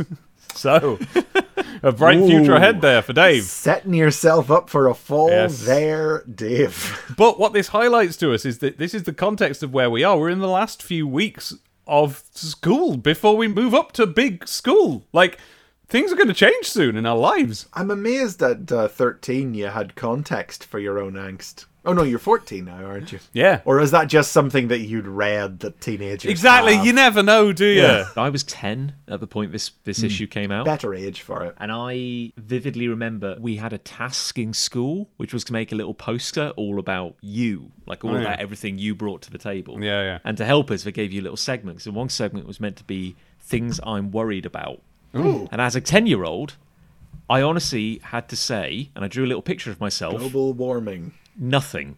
Oh, great. Oh, Perfect. brilliant. Top mark. Which, looking back, may have honestly been the last time in my life when I wasn't worried about something. yeah, nothing. Because the following year, you you move in school, aren't you, really? Yeah. Yeah, yeah. This was going into my final year of primary school, and uh, I and I got to say, this might surprise you, but being a young up and comer who draws and writes a Sonic the Comic ripoff did not go down quite as well at secondary school big as I would school, have. yeah, yeah. as I would have imagined. No. Yeah. Um, Monday, the 10th of June, 96. This week, we're going to the school that my next diary will be set in. We're off to have a look around at the big school I'm growing up. I remember doing that. Yeah, I'm about to grow up. I'm about to visit big school, the one I'll be at until I'm 18, among the grown ups, studying, preparing for university or working life. Next entry, Tuesday, 11th. I am now fully addicted to the Smurfs cartoon. It's Brill. it's Ace. I'm fundamentally a ridiculous person. Monday the 17th, yesterday, Mum gave me a great new book, and I've started, like a, a blank pages book, and I've oh, started right. drawing all the characters I invented at this school in it. And I never quite realised how cool they all are. I am redrawing the Zib and Sticky comic at the moment. Well, I am in 2022, currently redrawing the Zib and Sticky comic as well. And then Activities Week. Me and all my key friends. That's not what I've said there. This is to disguise the names. I was gonna say I could believe that you would have written it, but have all got models and games. In other words, we spend all day in one room, unsupervised, except for occasional look ins from Sir. I play on Stu's Game Gear. He plays on my Game Boy. Everybody else plays Warhammer. Everyone is happy. Sir does not mind, and food and drink can be consumed in class. god damn. It was flipping amazing. this it is was the last week of the year, right? I actually I think it was the second to last week of the year. And yes, it's one of these. It's like an elective week, and you pick a thing to do all week. I mean, I remember when we did that for a day at the very end of term, a whole week. We had a whole week. Didn't there was you were born. I know there was one. The, the first year, I remember going on one where you just like visit local things, and so it was like you know we went to the safari park one day, we went to the aerospace museum another day, not as good, things like that. And I read the Red Dwarf novel on the bus, and that was the highlight of the week. Uh, but this one, oh my god, a whole week in which I discovered Girls. Our end theme, the music from Sonic on the Game Gear, which uh, my friend Stuart dutifully played all the way through so that I could record all the music from it on my little tape recorder. And that was where I learned the wonderful soundtrack to the Game Gear version of Sonic. Oh, wow. And the end theme of that is our end theme. Legendary. Weirdly enough, I think in a similar week of my life, well, it wasn't. It was like a day, or more like Chris. We only got one day to celebrate, Yeah. but like I think it was the end of term, and somebody bought a Game Gear in, which I think Oh. to date is still the only time I've seen one in person. Do you know the one day of those that I very do well remember? And I remember it as an infamous moment that was truly my own fault and deserved Okay. to happen to me. Was Okay. do you remember the game? I don't think they call it frustration anymore, but it used to be called frustration. Yes. Yeah, and the little um, dice uh, in the middle. Yes, it had the dice in the middle, and it was a little. Po- they called it the pop-o-matic uh, thing. You, you Oh, yes. popped down the dome, and the dice was enclosed in the dome, and it rolled Love the dice that for you. thing. And otherwise, it was basically Ludo. It's Ludo, isn't it? Get Yeah. your, get your pegs to go all the way around the board. And it was one of those games where you had to roll a six to start. The most bullshit rule Yeah. in board games, you know? And I could not get a six. Uh, everyone else was on the board. We'd been playing for what felt like ages before it was probably five minutes because I was 10. And uh, on the umpteenth go round of me, and it was not a six, I lost the heat and I just rattled it, you know, really hit the dome multiple times, you know, Yeah. fully illegally. Yeah. but it came up six. And I was like, good, right there, boom, on the board. And one of the other players, quite rightly, took tremendous umbrage at this. And they, took they, they, oh, they raged and moaned. And everyone else was like, I happened to have brought the frustration and it was my frustration.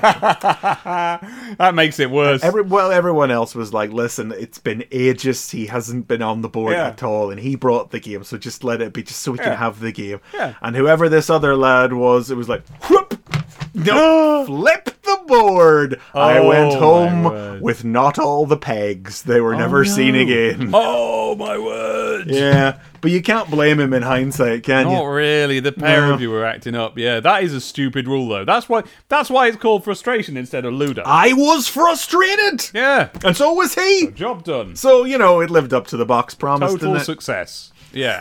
uh, and I, oh, I ought to mention for continuity's sake that this was the week where, because of Stuart's Game Gear, I played Popils, one of my favourite games ever. Had the most wonderful week playing Popils and ultimately bought the Game Gear and Popils off him and still have it. The end. Thursday, the 20th, 10:27 p.m. Well, activities week is almost over now and my last week here at high school is nigh. The whole of my diaries so far were set at that school. So the next diary will be like an entirely new format, as it were, with coverage of the coverage of the summer holiday, complete with mixed emotions towards the end, and the first days at. Soon, this diary will be done with. It will be quite operational by the time your rebels arrive. You had a certain poetic flair, Dave. Even then. I was aware of the sifting of the sand and the fact that I was going to be a child for a limited amount of time. I was quite good at being aware of that, I think. Oh, guys, guys, I'm I'm really sorry. What? I I think I think I can hear the sound of, of a podcast that needs somebody with like vaguely artistic, highbrow but ill-informed opinions. So I think I have to run. Oh. But if you ever need me, just shine like a, a beret in the sky or something, and I'll, I'll be there. Farewell. Bye! Bye. Bye then. Sonic's World. Revolution Part 2, written by Lou Stringer, art by Nigel Kitching, colours by John M. Burns, and letters by. Here's how it happened, Dave. Hmm. These letters are by Elitta Fell, but they've been miscredited as Tom Frame. Oh dear. Oh, yeah, I have to read the summary now, don't I? Yes. As Brutus storms Citadel Robotnik, Robotnik attempts to activate a self destruct device planted in the rebellious commander, only to discover that Brutus removed it weeks ago. The helpless Robotnik is moments from being executed when Sonic arrives, now joined by Short Fuse the Cybernik. While Robotnik escapes in the chaos, Sonic demands that Brutus show him the captured Johnny and Amy, and is horrified to see that his pals have been turned into badniks. Yes, oh yes, oh yes, oh yes. Yeah, we got Why is this not the lead strip, Dave? what? What? That you're confusing me there because the answer is it's because the lead strip is Running Wild, one of the best ones they ever did. Why what are you did they about? not wait to do Running Wild after this to give it Now the is the space and attention it deserved? That is that's the question. The answer that I'll give is that what we get now is that the back of the comic matters like the front of the comic does. And that's good, right? Do you know what I mean? We've got an even spread of mattering stuff instead of one strip we care about and a load of gubbins. On paper, what you're saying is completely accurate. Yeah. but it's the last strip in the comic, and in your heart of hearts, you know that that doesn't carry the cachet of the first strip. And especially because it's Sonic's world, which has been so many different things, and Yes, several of them Not even been- a double Sonic or an extra Sonic Yeah. story. It's specifically the not Sonic Sonic strip. Yeah, there have been Sonic's worlds that have been great, but there have been Sonic's worlds that have been the most throwaway pap. Mm-hmm. I mean, Camembert was a Sonic's world, right? Yep, was indeed. So, what we could do, and we'll see if this turns out to be a thing, but we could see this as the reinvention of the back of the comic. From now on, it matters. Sonic's world is important and good. We should be excited about it. We should ask ourselves what's going to be the Sonic and what's going to be the Sonic's world this issue. Or it could be a flash in the pan and actually it's just this.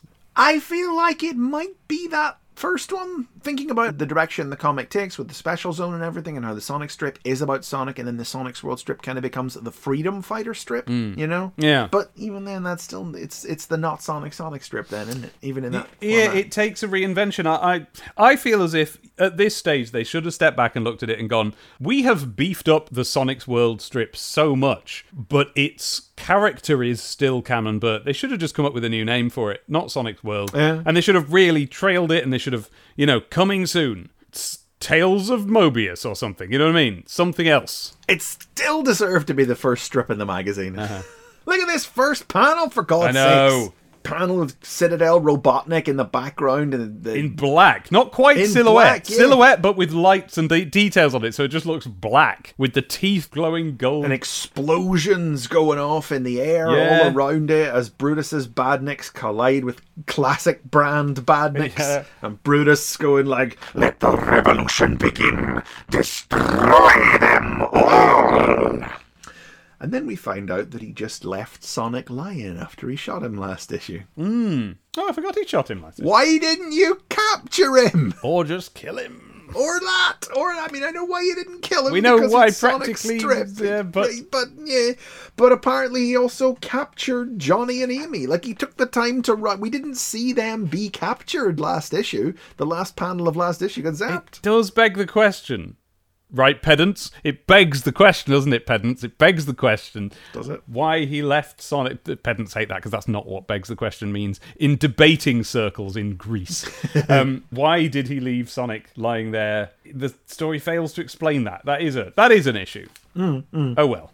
But then Short Fuse turns up, and I forget all about. And his short fuse. I wasn't expecting that. Was I? of course, but that, of course, you're not expecting it. But you really should have been, Yeah, shouldn't you? shouldn't I? It's a Lou Stringer strip. Yeah. Was there anything about it in the last issue that would have been a clue other than the fact that it was a Lou Stringer strip? I don't remember them necessarily No. mentioning him being in it. But this is a surprise appearance of. of yeah, I think so. And I was so happy to see him here. Don't you love how Kitching draws him too? He's got a great big head. As an he got a great big head? Look at this tiny little body and his great big head. Oh, love it. yeah, it's lovely. He looks like a Sonic character. He does. No, he does. He, he looks. Great big head. He looks more like the version of Short Fuse that would be in the games that they've been drawing a Hmm. bit wrong up till now. like you know when like like in fact there's a lot of games like this. You know when you would see you know when you got to see what Mega Man looked like not in the box art. You're like oh yeah. it's that sort of thing. It's like here's the little Short Fuse that you would actually see in the game. So yeah, it's a son. It's another Sonic. Well, of course, Short Fuse is in it. I mean, it's a big, dramatic, Lou Stringer throwdown story. So of course, Short Fuse is coming to join in. Yeah. So him and Sonic speed off towards Citadel Robotnik, and then we see Robotnik. Grimer is like, "How can you be so calm, Doctor? Our badniks are losing." Stop sniveling, Grimer. I have a way to deal with Brutus. Then the wall explodes. Eh, well, p- perhaps this would be a good time to use it then, sir. I like that bit. uh, Brutus storms in. Your days as ruler of Mobius are over, Robotnik. This is a takeover. Are we are we in a scene here where we both get to be Robotnik shouting at himself? I know it's great. Uh, go on. You've been a naughty boy, Brutus. That's a good line. He- Yeah. When I programmed you with a copy of my brain patterns, asterisk CSTC issues 69 to 72, I half expected you to try something like this. So, naturally, I prepared for this moment. and then this brilliant panel. That's a close up of Robotnik's fist as he pushes the button on like a detonator, like a controller. And Brutus in the background, cast entirely in shadow and red light. Not giving a shit about it. Not one. This triggers a self destruct implant in your brain. Die, traitor! Click. Uh, uh, nothing's happening. It worked against the Brotherhood of Metallix, against the issue 72, but not against you! I found out about the implant weeks ago and deactivated it. Now, troopers, prove your loyalty to your new master. Kill Robotnik. Yeah. Bloody hell. it goes hard, doesn't it? Yeah. And it ends on a trooper with his well, we, we don't even see the trooper. We see the gun barrel being pressed up against Robotnik's head. yeah. And at that point, who should save his life? Sonic and Short Fuse smash the windows in. Sonic saves Robotnik's life. And he says, Oh, you. You just saved my life, Spikeball, but don't expect gratitude. yeah, well, my timing can be bad for once, Lard Belly. And everybody does shooting and bopping. Oh, and then there's this f***ing great bit with. Then they get the shoot. Look, look at that. Look at how. Oh, the two faces of Lou Stringer, though. Brilliant, awesome action. Uh-huh. Pew, pew, zap, zap. Uh-huh. And then Short Fuse shoots a badnik, and in the background it explodes, going, Oh, yeah! the the Yeah. classic British comics oof sound effect. Look at the previous one, kind of like reaching out as his death approaches. Coming to bits as well. But Uh, we don't even, we haven't really said it. We don't need to say it. Great artwork in this strip. Oh yeah, Kitching.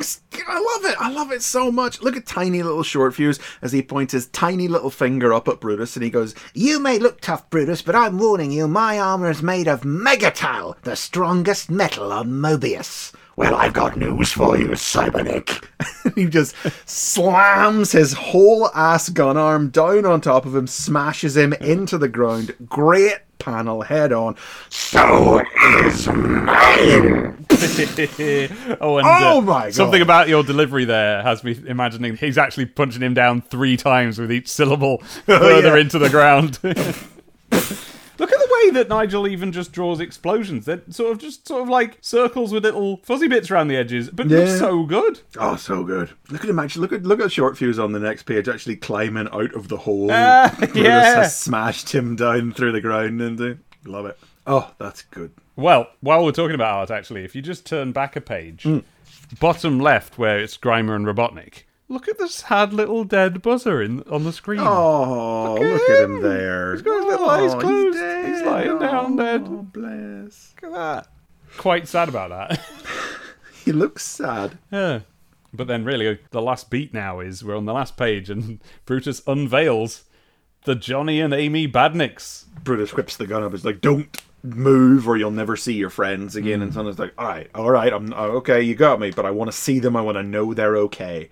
And Brutus says, Brutus to ship. Send down the new recruits. "Don't try any tricks. I want to see my friends now." Well, then look outside, Spikeball. Johnny and Amy are now badniks. And they are charmingly rubbish. Roboty, Amy and Johnny, and they've got funny faces and spikes on them, and they're they're robots. They've gone roboty. Amy seems to have. I bet those Black Widow stingers Hmm. on her forearms. I bet they shoot crossbow bolts. Yes, of course they do. She's a, a scary-ish robot. She's got all spikes all over her, and she's got weird tusks coming out of her face. And Johnny is like a sort of 1960s robot version of Johnny. yeah, he's a very beat boop version, isn't he? We can only see him from the waist up. We don't really see what's going on below there. It does look like they've been kind enough to color coordinate him so he's wearing robot jeans. yes, he's got a sort of See his waistband. he's got the sort of C3PO crop top look, hasn't he? Where he's got a thinner bit in the middle. I'm loving this strip so much. It's great. It just it so deserved to take pride of place, honestly, Mm-hmm. as the conclusion to this trilogy with an effort at interstrip continuity with the Tails story. Well, then we know why it hasn't, don't we? Because we're on a tight schedule. We've got to get to issue 100, and we've got to get there through Running Wild. I feel like the three issues that it would have that would have cost them to put this up front. Mm-hmm. There's probably some, you know, chaff that could have been left out of the next year's worth of stuff, you know. Next issue, friend or foe. Loving it. Hmm. More of it. Need it. Love it. Want it. Got it. Good. All right, Ariana. Megan Medley. Well, no, let me take that one again. Um, it's mm. so. hmm. You can't really read it out loud. No, it doesn't. No. So it's Mega Medley. Mega, and then in brackets afterwards the letter N medley because this is a letter from Megan called Megan. Balank. You see, Mega. It's a mega medley Mega. from Megan. It's a, both a mega and a Megan medley. Dear Megadroid, there are a few things I'd like you to clear up for me. Number one, I really enjoyed the first series of Chaotix, so could they please star in their own series? Question two, why is Charmy Bee larger in the comic strip than in the game? And three, is there anything connected What a charming. I mean, this letter has come through email, so she has access to it. And the question is Is there anything, anything at all, is there anything connected with Sonic or Sega on the internet? That's a good question, isn't it? Is there? I'm gonna do. I'm gonna do a Google. We'll find out. Careful no. No, there's not. There isn't Oh. anything. Shame. Hmm. And that is from The Happy Surfer, Megan Balank from Rochester in Kent. Megadroid says she is no doubt an even happier surfer now that the Chaotix crew are back with a two part story, as I said in this issue. He blames Charmy's size on Richard Elson Yes. and says, techno jargonically speaking, boomers who want to surf the internet for Sega info can find it on the following web site. HTT colon, so I think you f- that one up, Megadroid Yeah, that's not gonna work. slash slash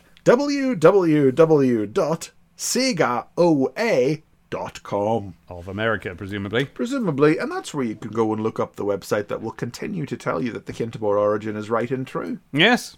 Mega crucial. Oh, that's why it's mega. Oh, they all because all the letters start with mega. That's why it's so torture. Ah, So what's mega crucial? Mega crucial. Dear Megadroid, I'm writing to let you know how important I think your revamp was, as you looked so plain in the past. But the new you looks even cooler than Sonic. Oh, bold claims. Yeah. And that is from Richard Olatunji from Chadwell Heath, Essex, Mega Drive owner, Sonic Knuckles camera winner. Megadroid says flattery, brackets question mark, will get you a Sonic Knuckles camera. How's that not flattery, Megadroid? That's- Are you implying it's not flattery to say flattery. you're cooler than Sonic? There was no higher form of flattery in 1996. I suppose he's talking about the bit where he said that he was plain before. Oh, I suppose, yeah. Yeah, that's your question mark there. Mega Reader. Dear Megadroid, I Mm. look forward to going home with my copy of STC, but once I've read it, I get quite bored because I have to wait two weeks for the next one. That's Uh. from Thomas Rosie from Shirley in Solihull. Megadroid says, You have my sympathies, boom. Hmm? Were you singing a little song? I was singing the Little Rosie song because it's Thomas Rosie. Little Rosie, the cartoon where Roseanne Yeah. Barr's child self. uh, Yeah. Okay. It's quite the pool, Dave. It's quite the pool. He's a little Rosie. He is a little Rosie. I, I don't dispute it, but just seems like a, a cartoon that would kind of sit outside your wheelhouse. Um, evidently not. I guess not. She's a clown, but she's no fool. She breaks the Ben's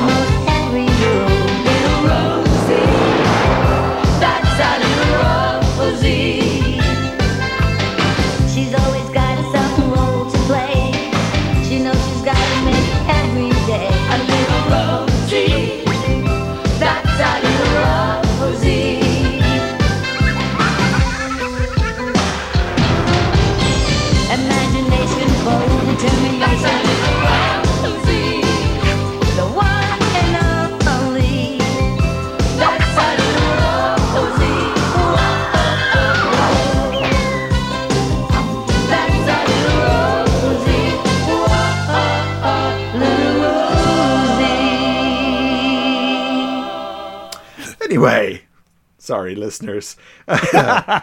For this series, generally. Megadroid says, You have my sympathies, Boomer Tom. If only there were other comics worth reading between issues of STC. But wait, what hmm? about the Knuckles Knockout Special? Oh. Currently on sale. And the Sonic Special on sale 6th of July. Yeah, that is a lot of STCTP we have to make. Yeah. A couple of pictures as well. Yep, there's one which is just a drawing of Tails, Adventures Tails, but you know that's that's Tails now. Really, that's the only Tails we had. You can tell it's Adventures. To be fair, it doesn't really look like Adventures Tails. It's just the googly eyes. That It's that he's got one it's- eye bigger than the other. Yeah. Yeah. it's a good drawing. This is a good Yes, cartoon good drawing of drawings Tails This issue. by someone who can draw. And what they've done with Tails is they've made him an artist. So he's covered in different blobs of different coloured paint that are very nicely different coloured. Mm. In fact, very nice. So he's wearing a beret, of course, because Of he's course, smart as all artists do. Yes, and that's a dark blue beret with yellow paint on, and like his orange head has got blue paint. on. Like these colours actually complement each other Oh, quite well well. chosen, yep. And he's holding a palette. He's dropped his paintbrush. He had a paintbrush, but he's dropped it, and he's writing tails on the wall with his finger. And he's ri- and all the, the letters of Tails are quite snazzy. Two of them have got, you know, like an inner letter and an outer letter. And it's all wonderfully limited palette. Hmm. It feels like it's either a, a purposeful choice or he only had four pencils, and neither of those things feel like they're true. But all the paint splodges and the beret and the paintbrush are all magenta, dark blue, light blue, and yellow. Mm, yeah. And his shoes, instead of red, are magenta, and the belt straps on his shoes, instead of black, are dark blue, and the paintbrush is magenta. It's like he was working with a limited palette. Well, we say he and him, but there's actually two of them. It's from Amy and James Clark from Addleston in Surrey, who are camera sharers. Boo! Uh. Hiss in brackets. It says they didn't even send them two cameras. The stingy buggers. Yeah, and calling themselves out for it, providing the boo hiss especially. oh dear, but that's good. That's a good drawing. Oh, uh, wait, Yeah. wait, wait, wait, wait, wait. Cannot go without pointing out that the background is peppered with speckles, some of which are tiny little spirals. They are, you know, they look stamped. They do a bit. Yeah. Those are stamped, I think. Yes. Oh, and look, some of them are paw prints. That's a stamp. In, that's a stamp Oh, that's a and a half. stamp.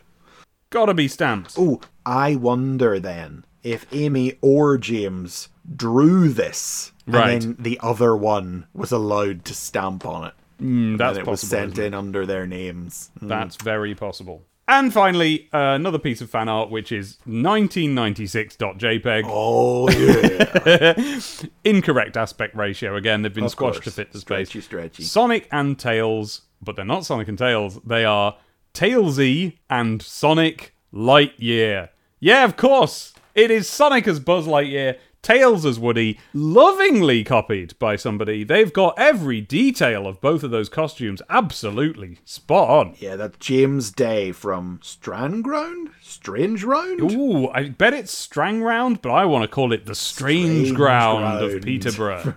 Don't step on the strange ground. Lovely job with those, and just such a wonderful time capsule. Do we have anything in our capsule, Dave? Yes, we do. It's your letters, it's your letters.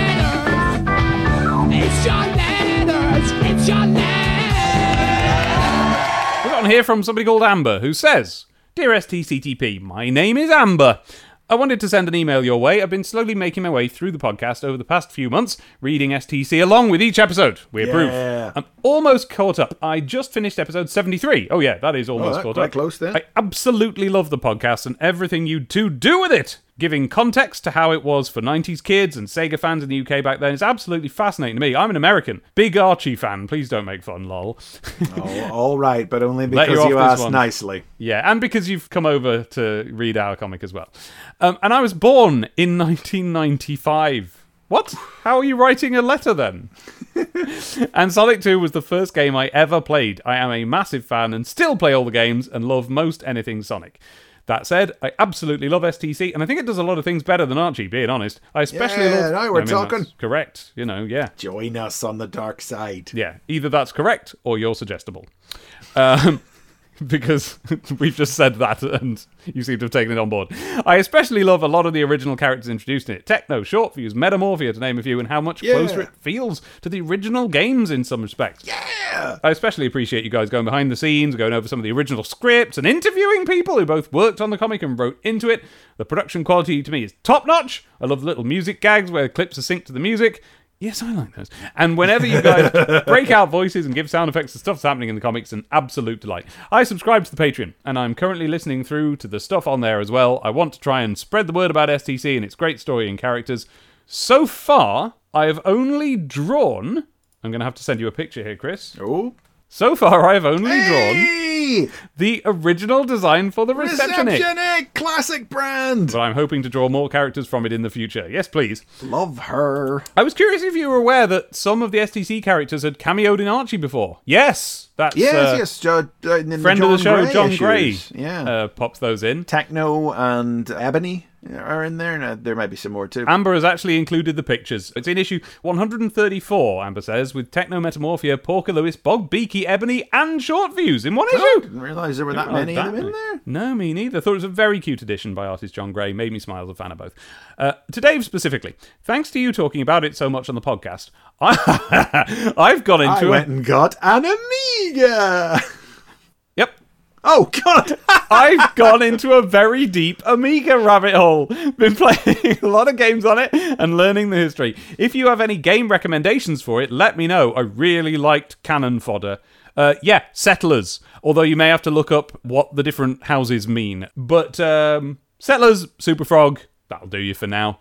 And uh, also listen to my Amiga episode of Retronauts, which came out fairly recently. Also, I said on Twitter, but the Sonic Robo Blast 2 music you did is truly nostalgic to me. Thank you. Stream the old or the new version, and I'll give it a watch. Yes, I think we might. I think we're sort of heading towards doing that at some point. It's really impressive what the game has become, and it still has bits of music you did in it. I'm pretty sure. Well, bits of. They've they've rewritten them all, and they're better now by a long way because they're not 15 years old.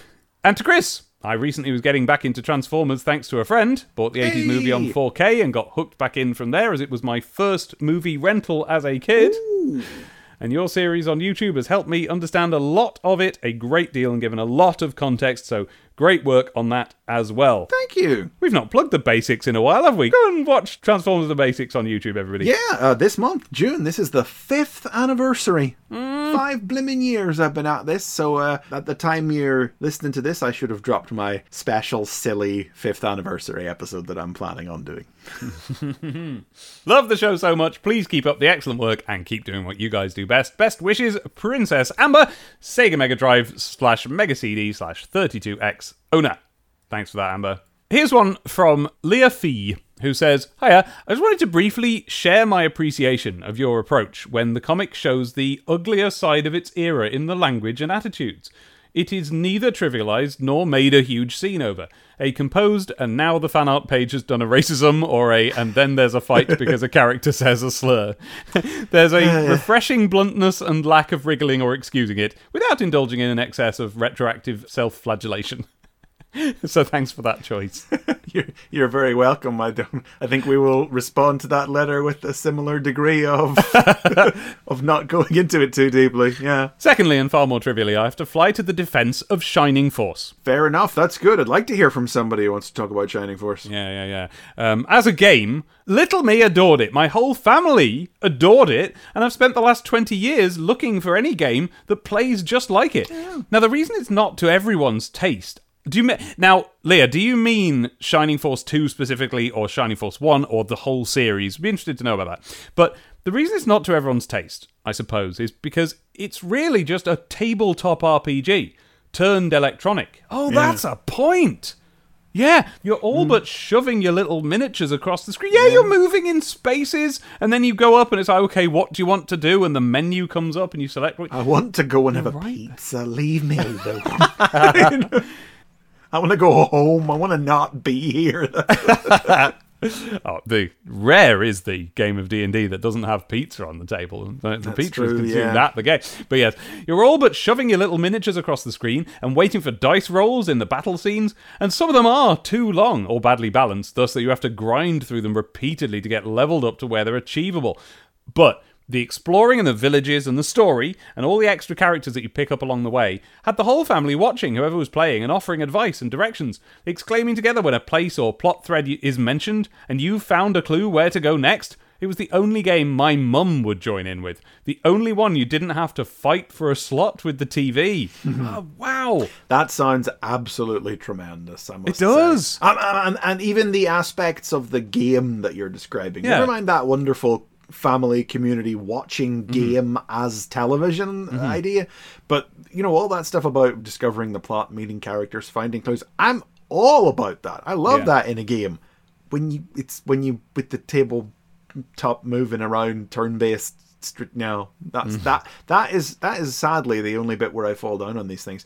And I'm sure I've said it on the show before but I sometimes do feel maudlin when I reflect upon how I missed out on mm. some very big video game storytelling emotional experiences that people of my generation have as this sort of shared cultural language things like Final Fantasy VII because I can't hack that shit and so I didn't get exposed to these stories. Between battles, the plot unfolds in little cutscenes and through conversations with the villagers as you pootle around exploring. About half of them talk trivial nonsense or in comedic asides, and your searches of their villages and houses are full of silly Easter eggs from the titles of books, a Sega manual in one case, or jokey signposts, or random side characters turning up again later. It's fun and cute and silly, and a little bit self referential, and I've no idea if the fun was added by the localization team or if it was there in the original Japanese. Uh. All that said, I still ignored the strip in STC because the nature of the game being much more of an electronic version of Dice and Pencils RPG meant I already had formed my own ideas about the characters. You get to hmm. name the lead character in the game, and that's you for the purposes of narration and even dialogue choices sometimes. So the strip just didn't capture the way Little Me imagined and was playing as the character. Yeah. Older me appreciates it a lot more. The ancient but weirdly modern tech was a feature in the game, but not with the lethality of this nuke thread they've got going on. Well, thanks for the entertainment. Leah Fee, RetroPie hanging out of the TV emulating a Mega Drive owner. Wales. thanks for that, Leah. Thanks very much, Leah.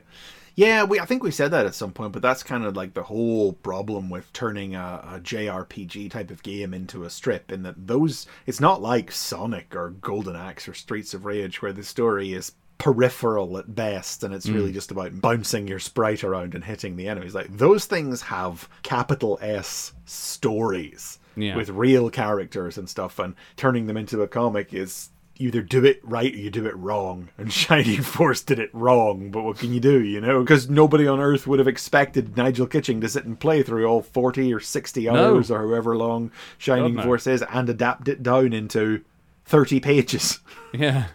It's a silly thing to ask anybody to do. Yeah. Every stage of that is a silly. You shouldn't ask anybody to play a game that long for work. Even people who reviewed it at the time. I'm sure they only played it for like a couple God, hours. no. Nobody will have finished that back then. No. But they didn't have the internet to have people angrily complain about it. So it was all Hmm. good. The thing is, even with the Sonic game, like if, and, I- and I'm sure this wouldn't have been the case because they weren't difficult, but if Nigel Kitching had been struggling with Sonic 3 and Knuckles, he had plenty of time to get through it and just adapt the first couple of levels and just kind of carry on from there, you know? And then later on, if it turns out there's story to tell, which it did, then they can tell it. Actually, that kind of is the pace at which they did it, so I wonder if that's what happened.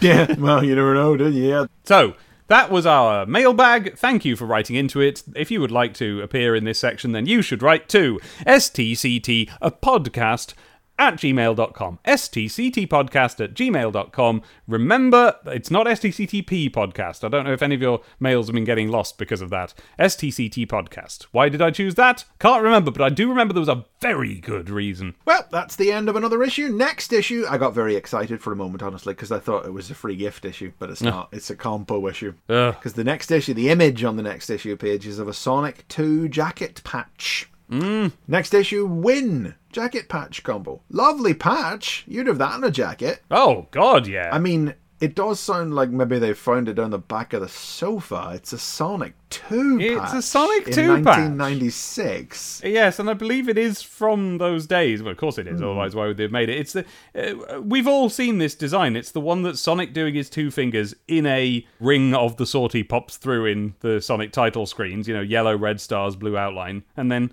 the Sonic Two logo under that. I think I've got a badge of it that came out of the crackers. Lovely looking patch. I'd have it now, definitely. What are you scratching? It's an actual photo of the patch too, because you can tell because there's a bit of dirt on it that I've just been scratching my page trying to see if it's really on the uh, photo or on the comic in front of me. Hmm. Also, Supersonic Further Fury. Further what? Further what? It's like they're still calling it the Fury, isn't it? Yes, Further Running Wild. Hmm. Sonic's World Revolution Part 3. Complete story. Tails. Shock Tactics. Tails sticking around for more complete stories. Yeah, Chaotix, more of the four. With a little picture of Charmy. Little instead of a little yeah, starburst or anything, just a little picture of Charmy's big old There he head. is. Plus Brian Lara 96 cricket review. And Movie Games Q Zone. That's a little bit more interesting, I guess. STC 81 on sale Wednesday. 26th of June 96, still £1.20. Well, it's been £1.20 for a while now. It has, what the yeah, next price well. rise is. Went up to 120 with the redesign. Hmm. That's a good while ago now. Keep an eye out for that change. Just Get, get, get outraged about it retroactively again. If you'd like to join in the outrage, you can find next episode most places good podcasts are available, or you can download it directly from our website at stctp.wigglehe.com. If you want to follow us on Twitter, you can follow the show at Sonic Podcast. But we're also on there individually as well. I am at Chris McFeeling. I am at Demon Tomato Dave. Now, here's a segment we recorded earlier. What about you? What are you at? Where can people find you? And what would you like them to consume that you are creating? Well, um, you can find me on Twitter at Jon Lock Comics, all one word. My website is bigpunchstudios.com, where you can see everything we do. We've got our card games, we've got some podcasts you might be interested in. Not as good as this one, but you know, a good bronze to this gold. um, and I think actually, at the time this episode comes out, we are in the midst of the Kickstarter Oh. for the 10 year anniversary of my comic Afterlife Inc. Oh, wow. 10 years of Afterlife Inc. 10 years, incredibly, yeah. And I'm bringing the entire run so far, so that's like six volumes worth of content, over 800 pages, and Wow. releasing it as two massive hardbacks. Yes. Maybe Future John is very happy right now. Maybe Future John is very stressed out. We do not know. But yeah, the project is currently running, and there will be links all over bigpunchstudios.com, all over my Twitter, if you want to check it out. And also, I would just say, if you want to read Afterlife Inc., you can read the entire thing for free online at afterlife-inc.com.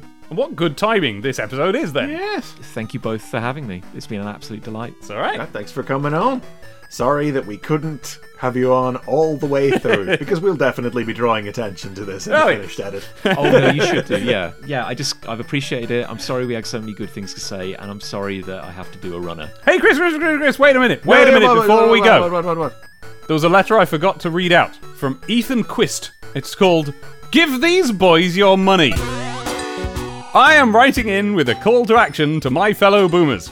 These boys deserve way more supporters on Patreon. I'm a listener who has never even so much as gotten within a mile of a copy of STC, but I loved this podcast so much that I had to throw them a couple of dollars. It's worth it just for the pain and anguish that Dave puts Chris through on a monthly basis with his fanfic.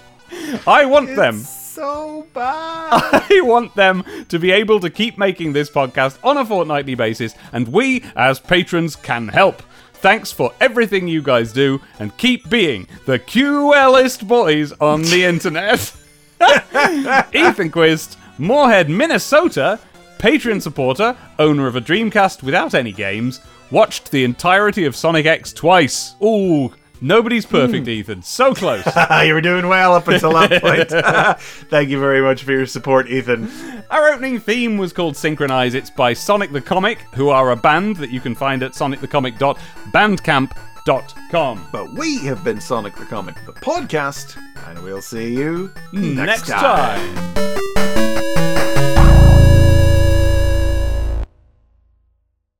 Do you ever think that like religious fringe groups got really upset about this level of Smarties, claiming Smarties were the Only only, ones that had the Smarties have answer? I think you'll find the Lord is the only source of the answer I need.